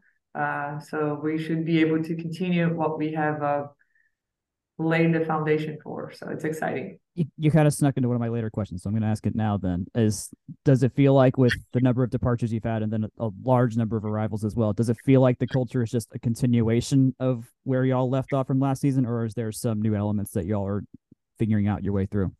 Yeah, no, there is always new elements. I think that that's uh, one of my favorite parts about the job, and it's it's never the same. Um, it's pretty dynamic. Uh, but I think our, our core values are the same, you know, the things that we're doing, how we believe we can achieve our our results and, and our goals individual and as a team um, are things that stay consistent. So maybe the way to get there might we might have to adapt a little bit depending mm-hmm. on the group and the personalities and strength and weaknesses that we have. But I think that you know there are solid things that that continue to be there. Um, so it's always fun. It's always fun to kind of manage. I know that we're you know, we're going through a, to a big rebuild this year. I mean, we had players that have played and started for us for a very long time with um, losing Julia, Aaron, and Breland. Uh, those are three big pieces of of you know what we have been doing the last four years, and so they left it at a great spot. I think that we have great people behind them um, to keep this moving forward, and, and, obviously our goal is to continue to get better. Uh, so the challenge is bigger uh, but the opportunity is also more exciting, you know. So yeah. we, we have a great group of, of players that are here uh, that have learned about what it takes to compete at this level. So I'm excited to see what we can put together out there. I'm excited to see them too with the the practice games coming up as well. Um, you mentioned Julia, uh, she's been all over the world this summer doing yeah. Nations League, got the, got a contract with the Turkish team. How has that been? Just watching her immediately just completely take off after graduating and I mean, she was taking 21 credit hours in the spring, which is from as a tech grad, ridiculous to do. Like, Crazy, there's no two right? ways about it. Um, how has it been for you just seeing her absolutely take off in the world? Yeah, no, it, has been awesome. Um, you know, we knew that that was her goal, and and we were happy and and privileged to be a part of it, be, be a part of her journey. Um, you know, and, and an important part of it, I think Georgia Tech was a place where she grew a lot as a person and as a player uh, and it has definitely was able to uplift her to to new heights and a next level. Um, and that's what we hope for. Uh, you know, when players come in and, and they have high aspirations, whether it's with the sport or with their careers in life after that. But uh, but to see that come through, it's pretty awesome. We actually got a chance this summer to go to Arlington, what the VNL was that she right. was playing, and, and our whole staff went out there. Um, one to watch great volleyball and to be around great volleyball minds and, and learn and develop but also on top of that kind of the cherry on top was to be able to see julia uh, kind of catch up with her spend some time with her see her compete at that level uh, so it was a pretty special moment for us as a staff and it was pretty cool that we had the opportunity to do it yeah. uh, and then she's going to do great things i mean obviously uh, she's got a long journey ahead of her but you know we're we're we're happy that we were a part of it, and we're definitely uh, that she's had big fan, fans on us, so we're going to be supporting and and we'll be here for whatever she needs. But it's exciting to see how well she's doing. Yeah, for sure. Um, and from her team last year and Aaron Breland, all that is from just the entirety of last year. Is there a takeaway from that whole season that you're finding really relevant right now as you prepare, or what you might implement going into the season? Yeah, no, I just think it's it's a reassurance that success is hard. You know, it's it's when you establish yourself as one of the the best teams in the country. Uh, the grind is tough. You yeah. know, people come in and they're you're, you're no longer the underdog, and there are expectations, and there are certain things that you just have to normalize because of what you achieved. Um, and I think that we, you know, we normalize winning, we normalize playing at a high level here at Georgia Tech. Um, and with that, it comes, you know, a lot of, of pressure and, and, expectations. And we have to, again, normalize these things. It's part of it. And that's what we work for. And so I thought that last year uh, was something that we had to, you know, kind of backing up from a, an Elite Eight year to last year like this was kind of the things that i thought um, we had to learn how to manage as a coaching staff as a group and, and to you know put us in a better place for for this year and and mm-hmm. and the expectations for this year as well and just kind of normalizing hey yeah like we're a good program we're here we're not going to keep surprising people all the time like now people yeah. are going to expect that we, we put a good product on the floor um, and that's our responsibility is to be able to go out there and, and work through what we need to work through to make sure that we're competing and playing good volleyball when you know we need to yeah about competing uh, you mentioned last year like getting high level opponents was a big deal for RPI boosts and stuff like that seems like you did the job again this year between uh, I mean, the ACC naturally is going to give you some, but then you throw San Diego in there as well. Um, yeah. Can you tell me some about what the strategy was behind building this year's schedule um, and what your goal? Oh, and Ohio State too. Yeah, back to back against Ohio State. That sounds that sounds exceedingly difficult, but also fun at the same time. So, I mean, what was what was your thought process behind building it this year? Yeah, it's it's again. I don't I don't think we can take steps back. You know, even though I think we'll be a, a lot younger um, than last year, and we're we're going to be working through some things. It's still this is the schedule required to do what we need to do. You know, and to be yeah. where we want to be. So um, I think that that was kind of just moving forward. Was I felt like we've you know, you kind of like when you play video games and you like you up a level when you yep, up a level, yep, like, yep. our program is up a level, and that's the the schedule that we're gonna have to face if we want to be at in the NCAA, competing for ACC championships, having a chance to host, you know, first and second rounds, continue to go deep in the tournament. So it is what it takes. Um, and and our players have to learn that from from day one, right? And so I think that we can't really sugarcoat it for them, and we got we got to put ourselves out there and, and, compete and see what happens. I think that it's a huge challenge uh, with this group, the schedule, uh, because we are will be young and we'll have a lot of you know new players. Um, and also players that are going to have to increase their role and, and have more responsibility and we need to see how they're they're going to respond to that but but it is what it is right if we yeah. want to do what we're going to do I think that we're we've been preparing ourselves, and we definitely trust our players and, and know that they can play and compete at that level. Um, and and we're going for it. So we're you know we're not backing down from, yeah. from the challenges, and and hopefully it will, it will pay off at the end of the year. But um, I think that this is what it takes to be at the level that we want to be at, and it's a great opportunity. Some great programs. It's exciting to bring a San Diego here to Atlanta for yeah. you know fans to have an opportunity to see that level of, of volleyball uh, from outside the conference and to be able to go to Ohio State. They have an awesome home court advantage and a facility and a great volleyball atmosphere. So for our players to be able to compete there, uh, to get a chance to play UGA and McCamish mm-hmm. and really do some great things over there, like those are all awesome opportunities for us to continue to grow the game, grow our program, and and, and challenge our players and and do the things that we need to do to be the team that we believe we can be. With the new faces y'all have, I mean, I know it's really early on, but have you gotten at least some sense of where you might, how they're going to fit with this year's team, or do you still need the next couple weeks to really get a good, good sense of where like Larissa and uh, Smiley are going to end up playing? Yeah, no, I think we uh, we kind of have an initial idea, uh, but obviously with the day to day and just kind of being in the gym more often, seeing how everybody responds to to situations and start to kind of build you know what we think it's best and how we think it flows best or, or where our strengths and weaknesses are. Um, i think we're very deep in our roster. I think that we have more um, depth than we ever had in in all the positions. Um, and so i think that that will be a different scenario for us to deal with uh, as coaches and it's exciting uh, you know, to be able to to just have a gym full of players that we feel can win as matches, uh, you know, and so it'd be really cool um, to go through this season like that. I feel like this season because we'll be a mix of young and also new to our system, um, and then some veterans uh, who have been in our system.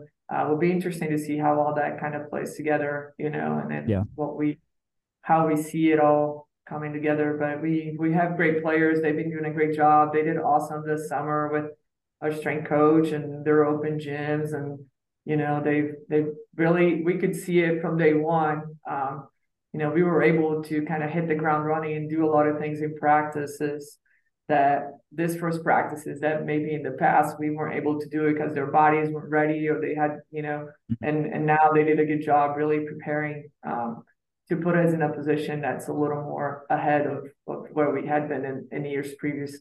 So it's been cool. I mean, I'm excited, but yeah, no, I, I have no idea what we're going to do yet, but um, that's a good place to be. yeah, no, for sure. No, I think you gotta have the gotta have at least the floor to, to start with, and then go from there. Um, tell yeah. me about uh Vinny Bygon, who y'all added to the staff, and what he's going to be doing. Yeah. Vinny's it's been great. He's uh came in as our recruiting coordinator, uh, so he's he's really helping us just get organized in some things, uh, focus on our future classes, 25 and 26, and so 25 and beyond. Uh, just really building that rapport, um, identify talent here in the states and internationally, and you know how do we keep kind of targeting uh, the best players in the world uh, to be a part of, of Georgia Tech volleyball. So he's he's awesome. Um, a guy that has tons of experience. Uh, he's really been able. They had a, a great program at UT um, Rio Grande, and you know he's he was an important part of that. A lot of responsibilities, not only on the court, but but a lot of stuff off the court too. That he helps us. Uh, he's super organized. Um, and, and, just a, a guy that's you know he's ready to do whatever um, yeah any any any job and he's been a pretty great addition to to our staff and to our team um, great personality just brings in a, a, good positive vibe to them. um, and you know we're, we'll keep we'll be better with them. awesome that's good good to hear uh, with uh, you mentioned uh, starting the season in McCamish, which sounds just awesome for a Friday night game. Uh, would y'all would y'all maybe try to flex a second game in there if the schedule works out, or is it dead set? There's only going to be one in there this year. Right now, I think it's dead set. It's only going to be one. Um, we were debating a lot this summer, but it, it only it, with all everything else that we got going on at McCamish, it only feel like uh, I think for us, like when we play there, we want to have good preparation to play there because we mm-hmm. don't gotcha. um, yeah for a long time, and so we don't want that to end up not being a, a home court advantage for right, us. Right. With the, the spatial awareness and, and all that, we know mm-hmm. our fans are gonna show up and support us. So I feel like the energy uh, will be there, but it's uh, so if if there are other things going on that we can't really get the time that we feel it's essential for us to prepare, um, then we you know we we decided to stay at OP for those moments, and so. Gotcha. Um, yeah, so we're excited. We're excited. We're even very grateful that we get a chance to play one match there. I thought last yeah. year was awesome. Um, and I think this year will be great too. Um, and, and, we're looking forward to hopefully breaking the attendance record that we set last year uh, at McCamish. I, I, I don't think y'all have a problem doing that. That, that uh, I think it'll be easy enough. Um, before I finish, before we get to the end here, I want to. Y'all have definitely risen tech volleyball to a, a, much bigger prestige level than it was when you initially got here, and even since I was in school a few years ago. Have you noticed the tech name gaining more prestige when you're around coaches in the in in the country and just in other general volleyball circles that see what y'all are doing? You're like, oh wait, yeah. If you if you if tech's even attached to someone's name, that's a good thing now, like a really good thing. Yeah, for sure. I think that we we definitely um, have validated our brand, you know, and the things that we're doing. I think that our results uh, speak for the things that we're doing every day in the gym.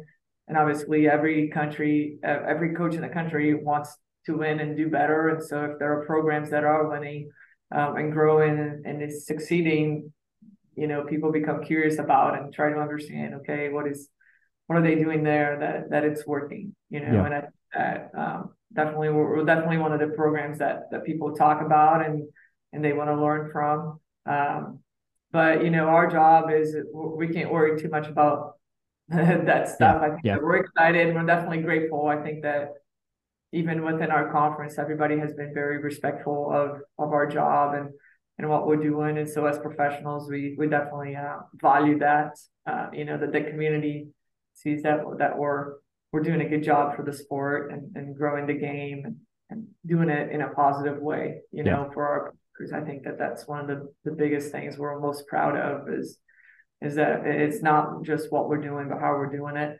Um, and so it's been great. I mean, I think that we we love the game. We want to keep growing the game and, and to be in the conversations of being one of the premier programs in the country, uh, it's always important to us because we want to do volleyball at a high level and we want to do it, you know, in a great way. And so a lot of places we go, love watching your team, love watching them compete. Yes, I saw it. And, you know, we can go to a recruiting event and the players are going to know uh, who we are and, and, and what school we, we go for and, mm-hmm. and you know, why we're there. Um, and so it's been great. It's really helped us uh, with recruiting and just kind of with our, our, footprint around the country and, and even around the world. Like we went to the VNL and people from Japan were, oh, you Julia's coach, you know, and oh, oh, you this is that Julia played for. And so like people, volleyball fans around the world know about Georgia Tech volleyball, which has been pretty cool nice. um, to see and, and, a, and a great evolution for for just our brand. But uh, we got a lot of a lot of work ahead of us. You know, it's it's going to be a challenging season. Uh, yeah. I'm just uh, we got the right people on board, and, and we're we're going to keep grinding it out and, and see what happens. That's awesome. Uh, let's talk about the games before we finish. What do you want to see about from these first couple preseason games? Um, and then, I mean, I'm not going to ask him for an actual prediction, but where do you want to be come the final game against Louisville before hopefully some postseason play? Yeah, no, I mean, I think our goals, uh, as always, is to just kind of, you know, be the best that we can. I think compete. Um, I think that for the first preseason matches, uh, you know, it's a pretty, it's a pretty cool tournament, pretty cool setup, how they're doing it, why they're doing it. Uh, there's a lot of things that are going behind the the Tampa Bay uh, tournament, which which is exciting. Uh, I obviously want to win, so we want us to compete. Yeah. But uh, but I think that again, it's just kind of you know we got two maybe 15 days here before we play our first match, and so it's maximizing our opportunities in the gym and being the best team that we can that Friday night. And but knowing that there's still a lot that we're going to have to work on and keep getting better, and then be better the next day, and hopefully by conference, you know, be at a good stage where we're we can be consistent with the level that we're at. And, you know, by the end of December, uh, we're, we're in contention for the ACC championship, for being back in the tournament, and hopefully for hosting. Um, it would be, you know, our kind of primary goals there. But obviously, we understand uh, that this season will be a challenging one for us. So we'll we'll see how we respond and and you know the results that we get. But but I'm just excited about the opportunity to get out there and compete. That's awesome. I can't wait to be out there. I'll be there on Sunday. The next Sunday, I'll figure it out. I hope hopefully I'll be there. But either way, I'm super excited to watch y'all to be in the pressure cooker of O'Keefe again and absolutely sweat because of how hot it gets in there. But that's part of the experience. I'm looking forward to the Georgia match as well. So, uh, Michelle, thanks so much for coming on again. Yeah, no, thanks for having me. So, I mean, last season I neglected to have any players on the podcast, which I feel like is a crime for myself, uh, considering I was at literally every game I could get I could get to last season. So this year, darn it, we're going to get a player on here, and we got one. Paola Pimentel, thank you so much for coming on our preview pod before the season started. Thank you so much for reaching out, of course. Awesome. Uh, so y'all were just in Florida. I, I was talking to Michelle earlier. How was how was the Florida trip? How was summer? What what how, what do you do to get your mind off volleyball when uh, when you're not in school? Yeah, it was really nice. Which is really hot in Florida. Yes, like we expected, but we spent a great time together team bonding that was essential for beginning of the season. We definitely are ready for preseason now. Nice. When uh, so this is year three at Tech. Uh, we were talking earlier. Obviously, you haven't been at Tech your whole career, but final season at this point. Um, what has come to mind when you hear, "Oh, this is the last ride," or do you even think about that? Do you just shove that away, or or do you embrace it at this point? Well, I do embrace it, but there's obviously comes to mind. Um, it's really hard to believe this is like gonna come to an end, but like it just makes me think uh, and i'm gonna make this one the best one. Um i just feel like all out there's nothing else we can do nothing to lose literally my yeah. last six months in college like playing my last season so i'm really excited for that. Has that altered at all like how like you've mentally prepared for a season? Like I, I assume you've done this enough times to where you have a flow of how you get from zero zero to sixty or whatever. Has that is that different? Has this these last couple months been different than the summers of 2022 and 2021 in that case? Um, honestly, I feel like I've been like having a lot of more time for volleyball um now, especially because I only have two classes left. Oh, that's nice. So, that's nice. Yeah. So this semester is really gonna be volleyball focused, of course, like balancing school and everything, but it's not gonna be the same as the past semesters with six classes, five classes. Right. So yeah, I definitely feel like I'm feeling better this year. Nice. And you're in Scheller too. Uh, is degree. Yes. Right. Okay. What do you? Okay. I, th- I graduated from there too. So what? Who do you have? Who, who do you have left? Because I'm curious what your professors are now. Well, honestly, I had all already had like all my classes, and I Okay. left the two easiest ones to the Oh, end because I knew okay. they were going to be offered this Okay, nice. semester. Because last semester we always get scared about like not being having the your class offered. Right. So I have operation. Um, it's actually OB organizational behavior. Yep. Okay. Mm. It's like a freshman class, I believe. Yeah, Like yeah. It's pretty easy, and math. I think seventeen twelve. Did I take seventeen twelve? Is that one thing? I, I probably did. I don't remember. It was that was that was six years ago when I took that class. But no, that's that's that's that's a smart way to do it. Yeah. No, I mean OB is definitely one of the easier Scheller classes. Yeah. In all honesty, I think I took that during COVID, so that was like a weird version of that too, where Yeah, I'm no, like only watching recorded videos and have no idea who I'm taking the class with either. That was that was a weird situation. Right. No, Uh, I had it all planned. I was like, last season, I'm gonna have to choose this class at the end. I already finished all my major requirements, like all that. That's really cool. That's yeah, that's smart. That's a good that's a good way to do it. Um are you the kind of player that when the season when the schedule comes out where you're circling a couple games where you're like, okay, that one I'm like really particularly excited for? And if so, are there any that you're that you once you saw the schedule roll out, you were pointing fingers at them? Um, well, obviously every game is exciting. Um, beginning of the season, like every single match is gonna be like all out for us. But um, definitely the McCamish games are. yeah. There's that feeling that last year we couldn't get the best result out of it, but we all, well, we had like a great, great amount of people there, great Yeah. atmosphere. We had a great time, so we're really excited for that game again. That one, that one I'm really excited to see. I, I my my internal math, which is completely based on nothing, is there should be five thousand people there at least. Like if there's not, I don't think I I think that should be the goal here.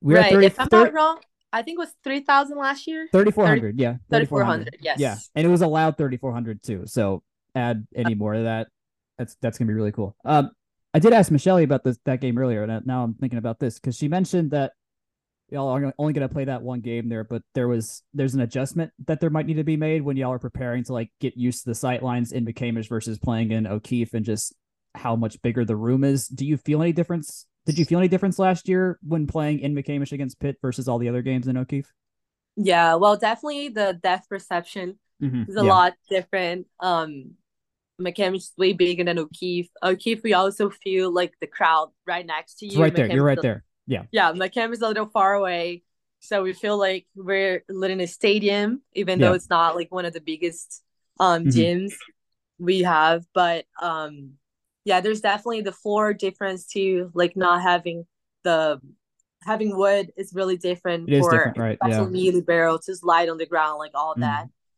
But well, those are things that we can adapt, and obviously we will get ready for the, those games, practicing there a little, couple times before. Yeah. Okay. That that makes sense. Yeah. I, I kind of wonder if they y'all are gonna like put a surface on top of the basketball court last year. Then I get there, I was like, oh nope. And then I forgot most teams play on basketball courts anyways. So like that was ter- very very standard anyways. Yeah, Um, well, I guess if it was like, well, if we play like more games, like more often at Mhm. McCamish, like maybe in the future, Yeah. uh, they can adjust to that. But uh, I don't think now they're gonna do that, especially because I feel like we're only playing two games. yeah. Yeah. Just. Yeah. You just do that. It's that's easy enough. Um. Yeah. I at O'Keefe. I man. I love it in there so much because it just does it feel like a pressure cooker in there to you? Because for me, I kind of like if it's three sets, I love it because we're in and out. But then when if this gets to a fourth or fifth set, like the air conditioning's been off off long enough that like everyone starts sweat, like everyone starts sweating a lot. And then I wasn't there for the Louisville game where y'all had to like rub down the court for twenty Right. minutes, but That's like the, what do those games feel like when it like it gets past that ninety minute mark and you're really in the trenches at that point? it's really exhausting, but it also we can feel like the crowd, everyone is like also sweating, like Yeah. we see we feel the vibe. So that's something that just pushes forward to actually finish those games, like working hard, like Yeah. not letting our guard down, like no matter what the score is. and you're the one that's flying literally all over the floor too. So I mean, I can only imagine how the elbows and knees feel at the end of those games. Um, Right. but uh, let me go backtrack a little bit since we haven't talked to you on the podcast before about when you're at Miami Dade before coming to Atlanta. Um, what was the shift for you coming from Miami to Atlanta, and what was what prompted you coming to Tech in the first place? Well, um, obviously there's a big difference between junior college and Division One school. Yeah. Um, that was my goal since my first day in the U.S. Um, to transfer to a good D one school. And uh, have it when I got my Georgia Tech offer, that was so unexpected because I actually reached out before. They didn't have the scholarship. oh wow. Have, yeah, they had a full roster. It ended up like working out because um another libero quit, quit like had her own problems with the school so they ended up having the scholarship for me, perfect timing, and haven't signed with anyone yet. Yeah. So that was like within I think three months, like before um, I actually come. So wow, that's a you yeah. barely barely had a turnaround time to get up here and make it work. That's insane. Yeah, it was really it was really exciting. I got here during the media day, like the girls never saw me before. I just walked Man. in media day, so like that was a little like nervous for me, especially yes. being like being new, like just coming into a new team. Like right. I was, I watched those girls on TV. So like for me, it was a like it's dream coming true, but yeah. it will all was gonna also gonna be hard adapting to like a new school, new program, new staff, like all that. Yeah. Well, since you haven't missed a set since you showed up here, though, which is I, I don't I, I didn't do the math, but you're at 215 in a row by by back of the napkin math, which I assume is most of the p- people that are here right now because y'all went through a, a lot of turnover.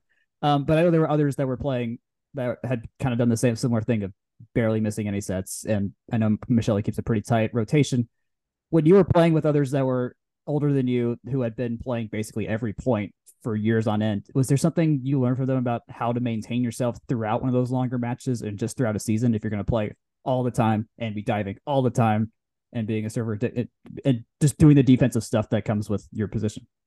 Yeah, well, definitely a couple players shout out to me when I first came here.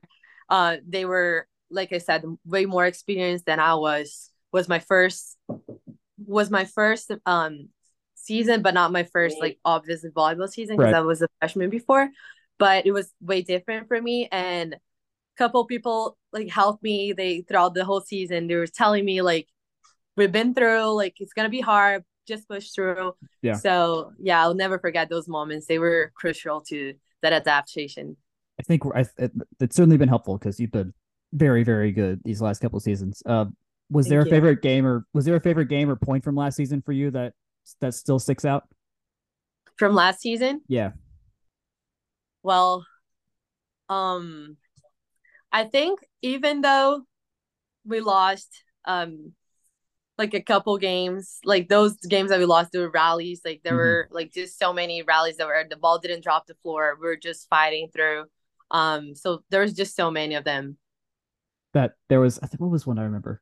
I think I, I think I got TJ to send me the video of when you, uh, the one against Syracuse where you, I think you were like near the bench, like way in the corner. Oh yeah, there's this one. There's a picture. Yes, someone got that on a picture. Um, yeah, I think I don't know, I don't remember exactly, but I think someone shanked to the bleachers, and I just kept running through. And yeah. the only thing I remember is Scott and Jill on the bench, our our, our director mm-hmm. of preparations, and Scott, our strength coach, just stopping me. I'm like, got them hands out of the way and just kept going, and I almost like jumped into them to save that ball, and I just when I turned and I just all the crowd like screaming, I was like, it's up. Like as long as the ball's up, that's all that matters. So yeah, that was definitely one you, of uh, at that point. Are are you just throwing your arm out there, or like do you have you like nailed down where you need to put your arm in that moment? I haven't played volleyball, so like I don't know anything in this front. Honestly, when you're just running to reach the ball and the ball's that far away, you just dive and hope the ball touches you yeah. and bring that ball back to the court. so yeah, I had my teammates running behind me, like always like following the ball. So we had the ball over. We actually kept the ball in play. Yeah. So that was really nice. That that was that, that when I saw that there, I was like, I I couldn't believe what I'd seen when I was sitting there watching that. It was amazing. Uh, I want to ask about the game at, at, Florida State as well when Julia had her 38 kill game. Y'all did the reverse mm-hmm. sweep and stuff like that. Watching that on TV, I was floored again, as y'all usually do. But when Julia was getting up there and just get, getting kill after kill, and y'all were clearly shifting the momentum back. Do those particular games where you are a w- literally witnessing history and helping history happen and at the same time I mean, I thought y'all had lost to Miami two days before, so like y'all, I I felt like y'all needed it at the same time. Do those kind of games feel different to you in the moment? Like, is there a different kind of momentum inside you when you're getting yeah. through those games? Definitely. When I mentioned one of the rallies was during that game because we were losing 2-0. They they were up. They're about to win the game, and we just got together. We are like, let's fight. Like one more said, they're not finishing this game now. We're gonna go all out, especially because after the Miami loss was really hard for us to yep. digest. And like we had a game like two days after like you said. So yeah. we didn't have that much time. We just kept practicing like working hard learning from our past. And yeah like that game we're just like sad julia. Like she was on fire. We are all like defense like we are all over the place. And mm.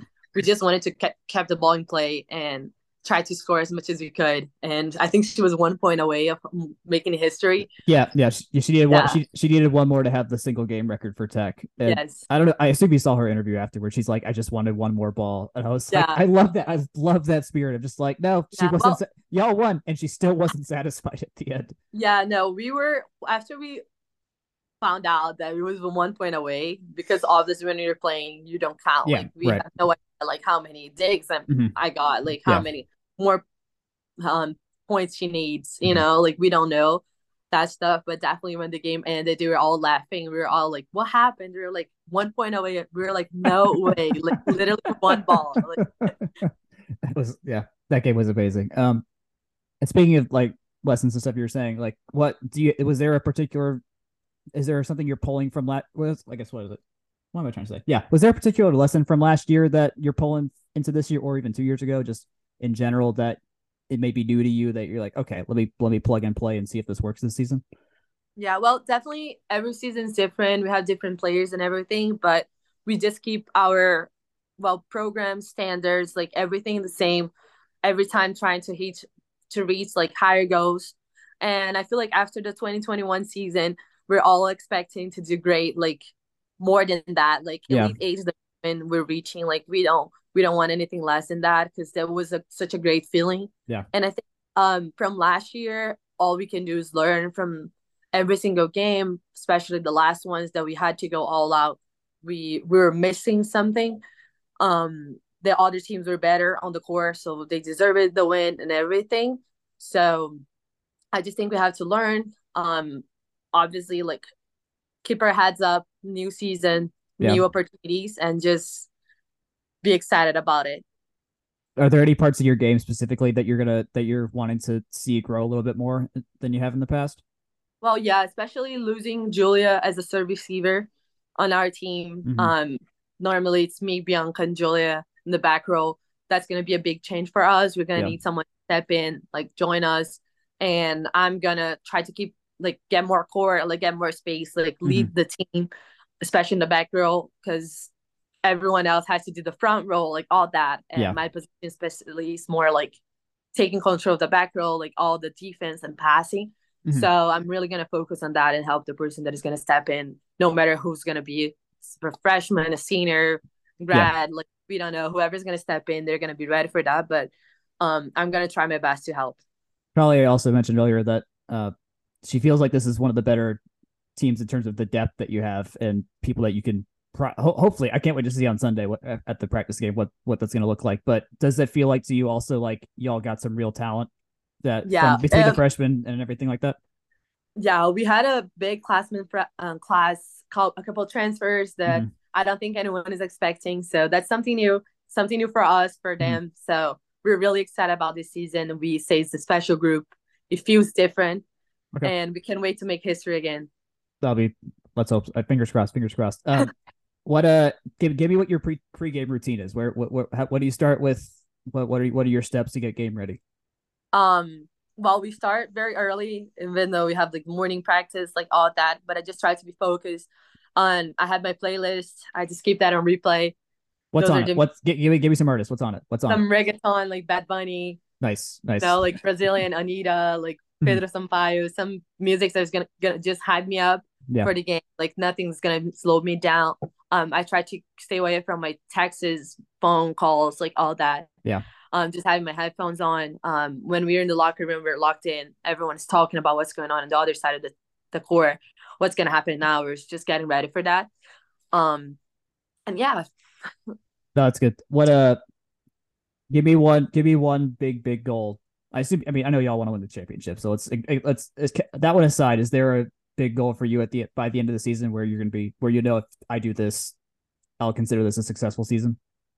Um, well, I just want to give my all every single game and leave the court. Obviously, like no matter what's the, the result, like obviously we're trying to win all of the games. Mm-hmm. Um, but we know like some some stuff happened. It's uncontrollable, you know. Yeah. We just have to learn from that. And I'm just honestly trying to leave the court with like my head's clean, my mind clean, saying mm-hmm. like, oh, I did my best. That was all I could do. I gave my all in the court and obviously there's some goals that we want to reach the ACC championship. Yeah. Um, that's one thing we've been we've been on there on the top, but it, it still feels like we're so close. Yeah. So yeah, that's definitely one thing for this year that we're gonna work on. That'll be it. It'll it will be tough. I've just get it between what four games between Pitt and Louisville. Thankfully, you got two games against Syracuse. Not to demean them, but I mean, y'all could y- y'all got their number. I think good enough. For a lot of other teams, so I'm looking forward to it. Um, before we wrap up, I always play tech favorites with people that I haven't interviewed before. So, uh, give me first your favorite building, and it cannot be O'Keefe. Cannot be O'Keefe. Okay. Your favorite building um, on campus. Oh, that's hard. I think I would say Scheller. I obviously I spend a lot of time there. Um, that's where I go when I need to just study, like get some, you know, like homework done. Mm-hmm. Um, there's a Starbucks right down there, so yep. that's where yep. I normally stay. Um, Scheller's a little far from the other buildings on campus, so I would say that's definitely where I spend most of my time, besides O'Keefe. Of yeah, course. the uh, I was always the Chihuly in there, the the big glass sculptures. Those are easily those are my favorite parts of campus. Easily was seeing that all the time. Uh, favorite food spot, eh, whether on or off campus. Food spot. Yeah. Ooh, obviously Brazilian food, Marietta, but um, I would say on campus, student center. They renovated. There's a couple new places there. We can get yeah. smoothies. We can get um some just different different options than we normally have. Uh, but also obviously the athletic department where we get all our food. Yeah, yeah. Uh, what was uh, what was the last one? Oh yeah, favorite favorite professor. I'm gonna. I hopefully I'll know who this is because we both have the same major. Okay, that's hard. I don't know. Honestly, I've had a couple good ones. Um. Okay, that's that's really hard to decide. I don't want to. Find you're fine. No, it's it's good. Uh, who was mine? Oh shoot, I had a couple good ones too. They're they're they're, yeah. they're on on, on a, oh Bill Todd. I liked him a lot. I don't know if you had him. Um, who? Bill Todd. Uh, he's I think he does some strategy class. I actually had a class with uh Breland with him with him actually. Um, I don't think in the past. So okay, well, anyways, uh, maybe I'll just cut that out entirely. Uh, um, that's all I got. Thanks a ton for hanging out for a little bit. I'll be there on Sunday. I'll be there as many games as I can get to. Y'all are of the best on campus, so uh, good luck. Please win Thank every you. game, just for my emotional happiness too. Um. Thank you so much. Thank you so much for all the words for supporting, and of course, go Jackets. Welcome back to Scions of the Southland. Thank you Mr. Purdy, for conducting that interview. And thank you to head coach Michelle Collier and fifth year Libero defensive specialist Paola Pimentel for speaking with us. Mr. Grant, it's time for trivia. And in the document, you have said volleyball is the only hint that we receive. Yes. So today we're going to be talking about some historic volleyball stats. I've I've limited our window since there are a lot of them to just teams we're playing this year. And Jack, you might know this. Actually, I, I don't know if you do. Uh, there, there is one team uh, from this list of opponents this year that we have not yet, yet played before. Obviously, it's not oh. an ACC team. Uh, but do you know who is the team that Tech has not yet played uh, in volleyball? It is. Oh boy, it's oh, is it? No, it's not. It's not them. It's not them. I I think it's either San Diego or Stetson, but I'm leaning Florida San Diego. Oh, we've played FAMU. Interesting. We've we played, FAMU. played FAMU. We've oh wait, no, FAMU. is it Howard? Oh, it might be Howard. Oh man, like as you can see, I'm just crawling for the bit of this. Okay, final answer is San Diego. All right, all time we are 12 and 0 against Florida A&M, uh, so it's not FAMU. Uh, against San Diego, we are 0 and 1 all time. Oh, we it was have, one match. Oh, dang it. we have played them. It's Dang it. actually Howard. It was uh, Howard. Okay. Tech, Mhm. Tech has never played in uh, volleyball before. We have played them 12 times total. Uh, we are 11 and 1 with that one loss coming uh, from the men's ten- tennis team in 1981 in the 1981-82 uh, season. So quite uh, quite some time ago that was a 7 to 2 loss. Uh, interestingly, we have only played Howard once before in a women's sport. Hmm. That is women's basketball in the 1988 1989 season. It was a close game, 87 to 82. Uh, so that is that is the first part, uh, and I've got one one more for you. Um, unless we decide to just go vamping on forever about this. Uh, like I said, we have played these teams uh, a grand total of a lot of times, given uh, you know the ACC teams and UGA. All time, we are 560 against them, so relatively successful. Uh, but there is one coach in mind that I have here uh, who is the greatest all time win percentage against this collection of teams. Yes, that is an indictment of their performance against the ACC, but can you guess uh, which of Tech's all time coaches has the best win percentage against this year's slate? Doesn't help that. I don't really know any of the other coaches we've ever had. So We mentioned this person during our podcast prep. yeah, Oh, it's Shymansky. Oh yeah, I already forgot his name. It is Shymansky. Uh, Bond Shymansky is not Tech's all-time winningest winningest coach. That is Shelton Collier, uh, who is 112 and 60 all-time against this selection. Bond Shymansky is 109 and 38 for a 741 clip of note. Uh, if we rack up at least four wins uh, against this specific slate of opponents, uh, Michelle Collier will pass not only uh, Bond but also wait, it is it is Shelton Collier. What am I saying? Um, wow, good job, me. Uh, wait, no, win percentage. It's still Bond. There we go. I knew I wasn't crazy. Um, but uh, if we win at least four of these games, uh, will become the all-time winningest coach against this selection of teams, and then against uh, the ACC. I'm waiting for it to load, but I believe that would make her uh, Tech's winningest ACC record coach as well. But give me just a minute to let all that filter out of the system. Gents, any questions, any comments? What are you what are you looking forward to uh, for this coming year that we haven't really gotten into in terms of the you know just the the volleyballness of it or like the the atmosphere? What what are you looking forward to? The humidity of a full O'Keefe gym, and also having to clean the floor down again. Can't wait to do that. I've actually never done it. I kind of want to do that this year. Maybe that's my bucket list item is to get asked to go I- clean the floor. I'd love to do that one I time. did not. I also did not mop the floor last year. Uh, I will freely admit that, but it was very funny. The fact that they had to call people in or call fans or ask fans, excuse me, to um, wipe down the floor or help them wipe down the floor after it got so humid in there was very funny. Um, but now that they've replaced the HVAC in there, it should be mostly fine. Of note, and the My- at, at, at that same Board of Regents meeting we started the podcast with, uh, there were improvements to O'Keefe listed as uh proposed things to happen in terms of building maintenance. So uh, and HVAC has been That's a good. constant. That's been a constant factor there. So like, yeah, there improvements are on the way. So to uh in the uh, in the in the seven figures in terms of dollars spent. So they're gonna they're gonna put some money into this building. Man, they had a seven figure renovation lined up a while back, but uh, shame that that never came through. That said, uh, my hunch was correct. Uh, if Michelle Collier wins at least eight ACC games this year, she will be alone atop the winningest uh, ACC uh, for uh, winningest of ACC um, games among tech coaches. Wow, it is getting late. I am struggling through my words there, but but yeah, seven wins, and she stands alone above Collier and Shymansky.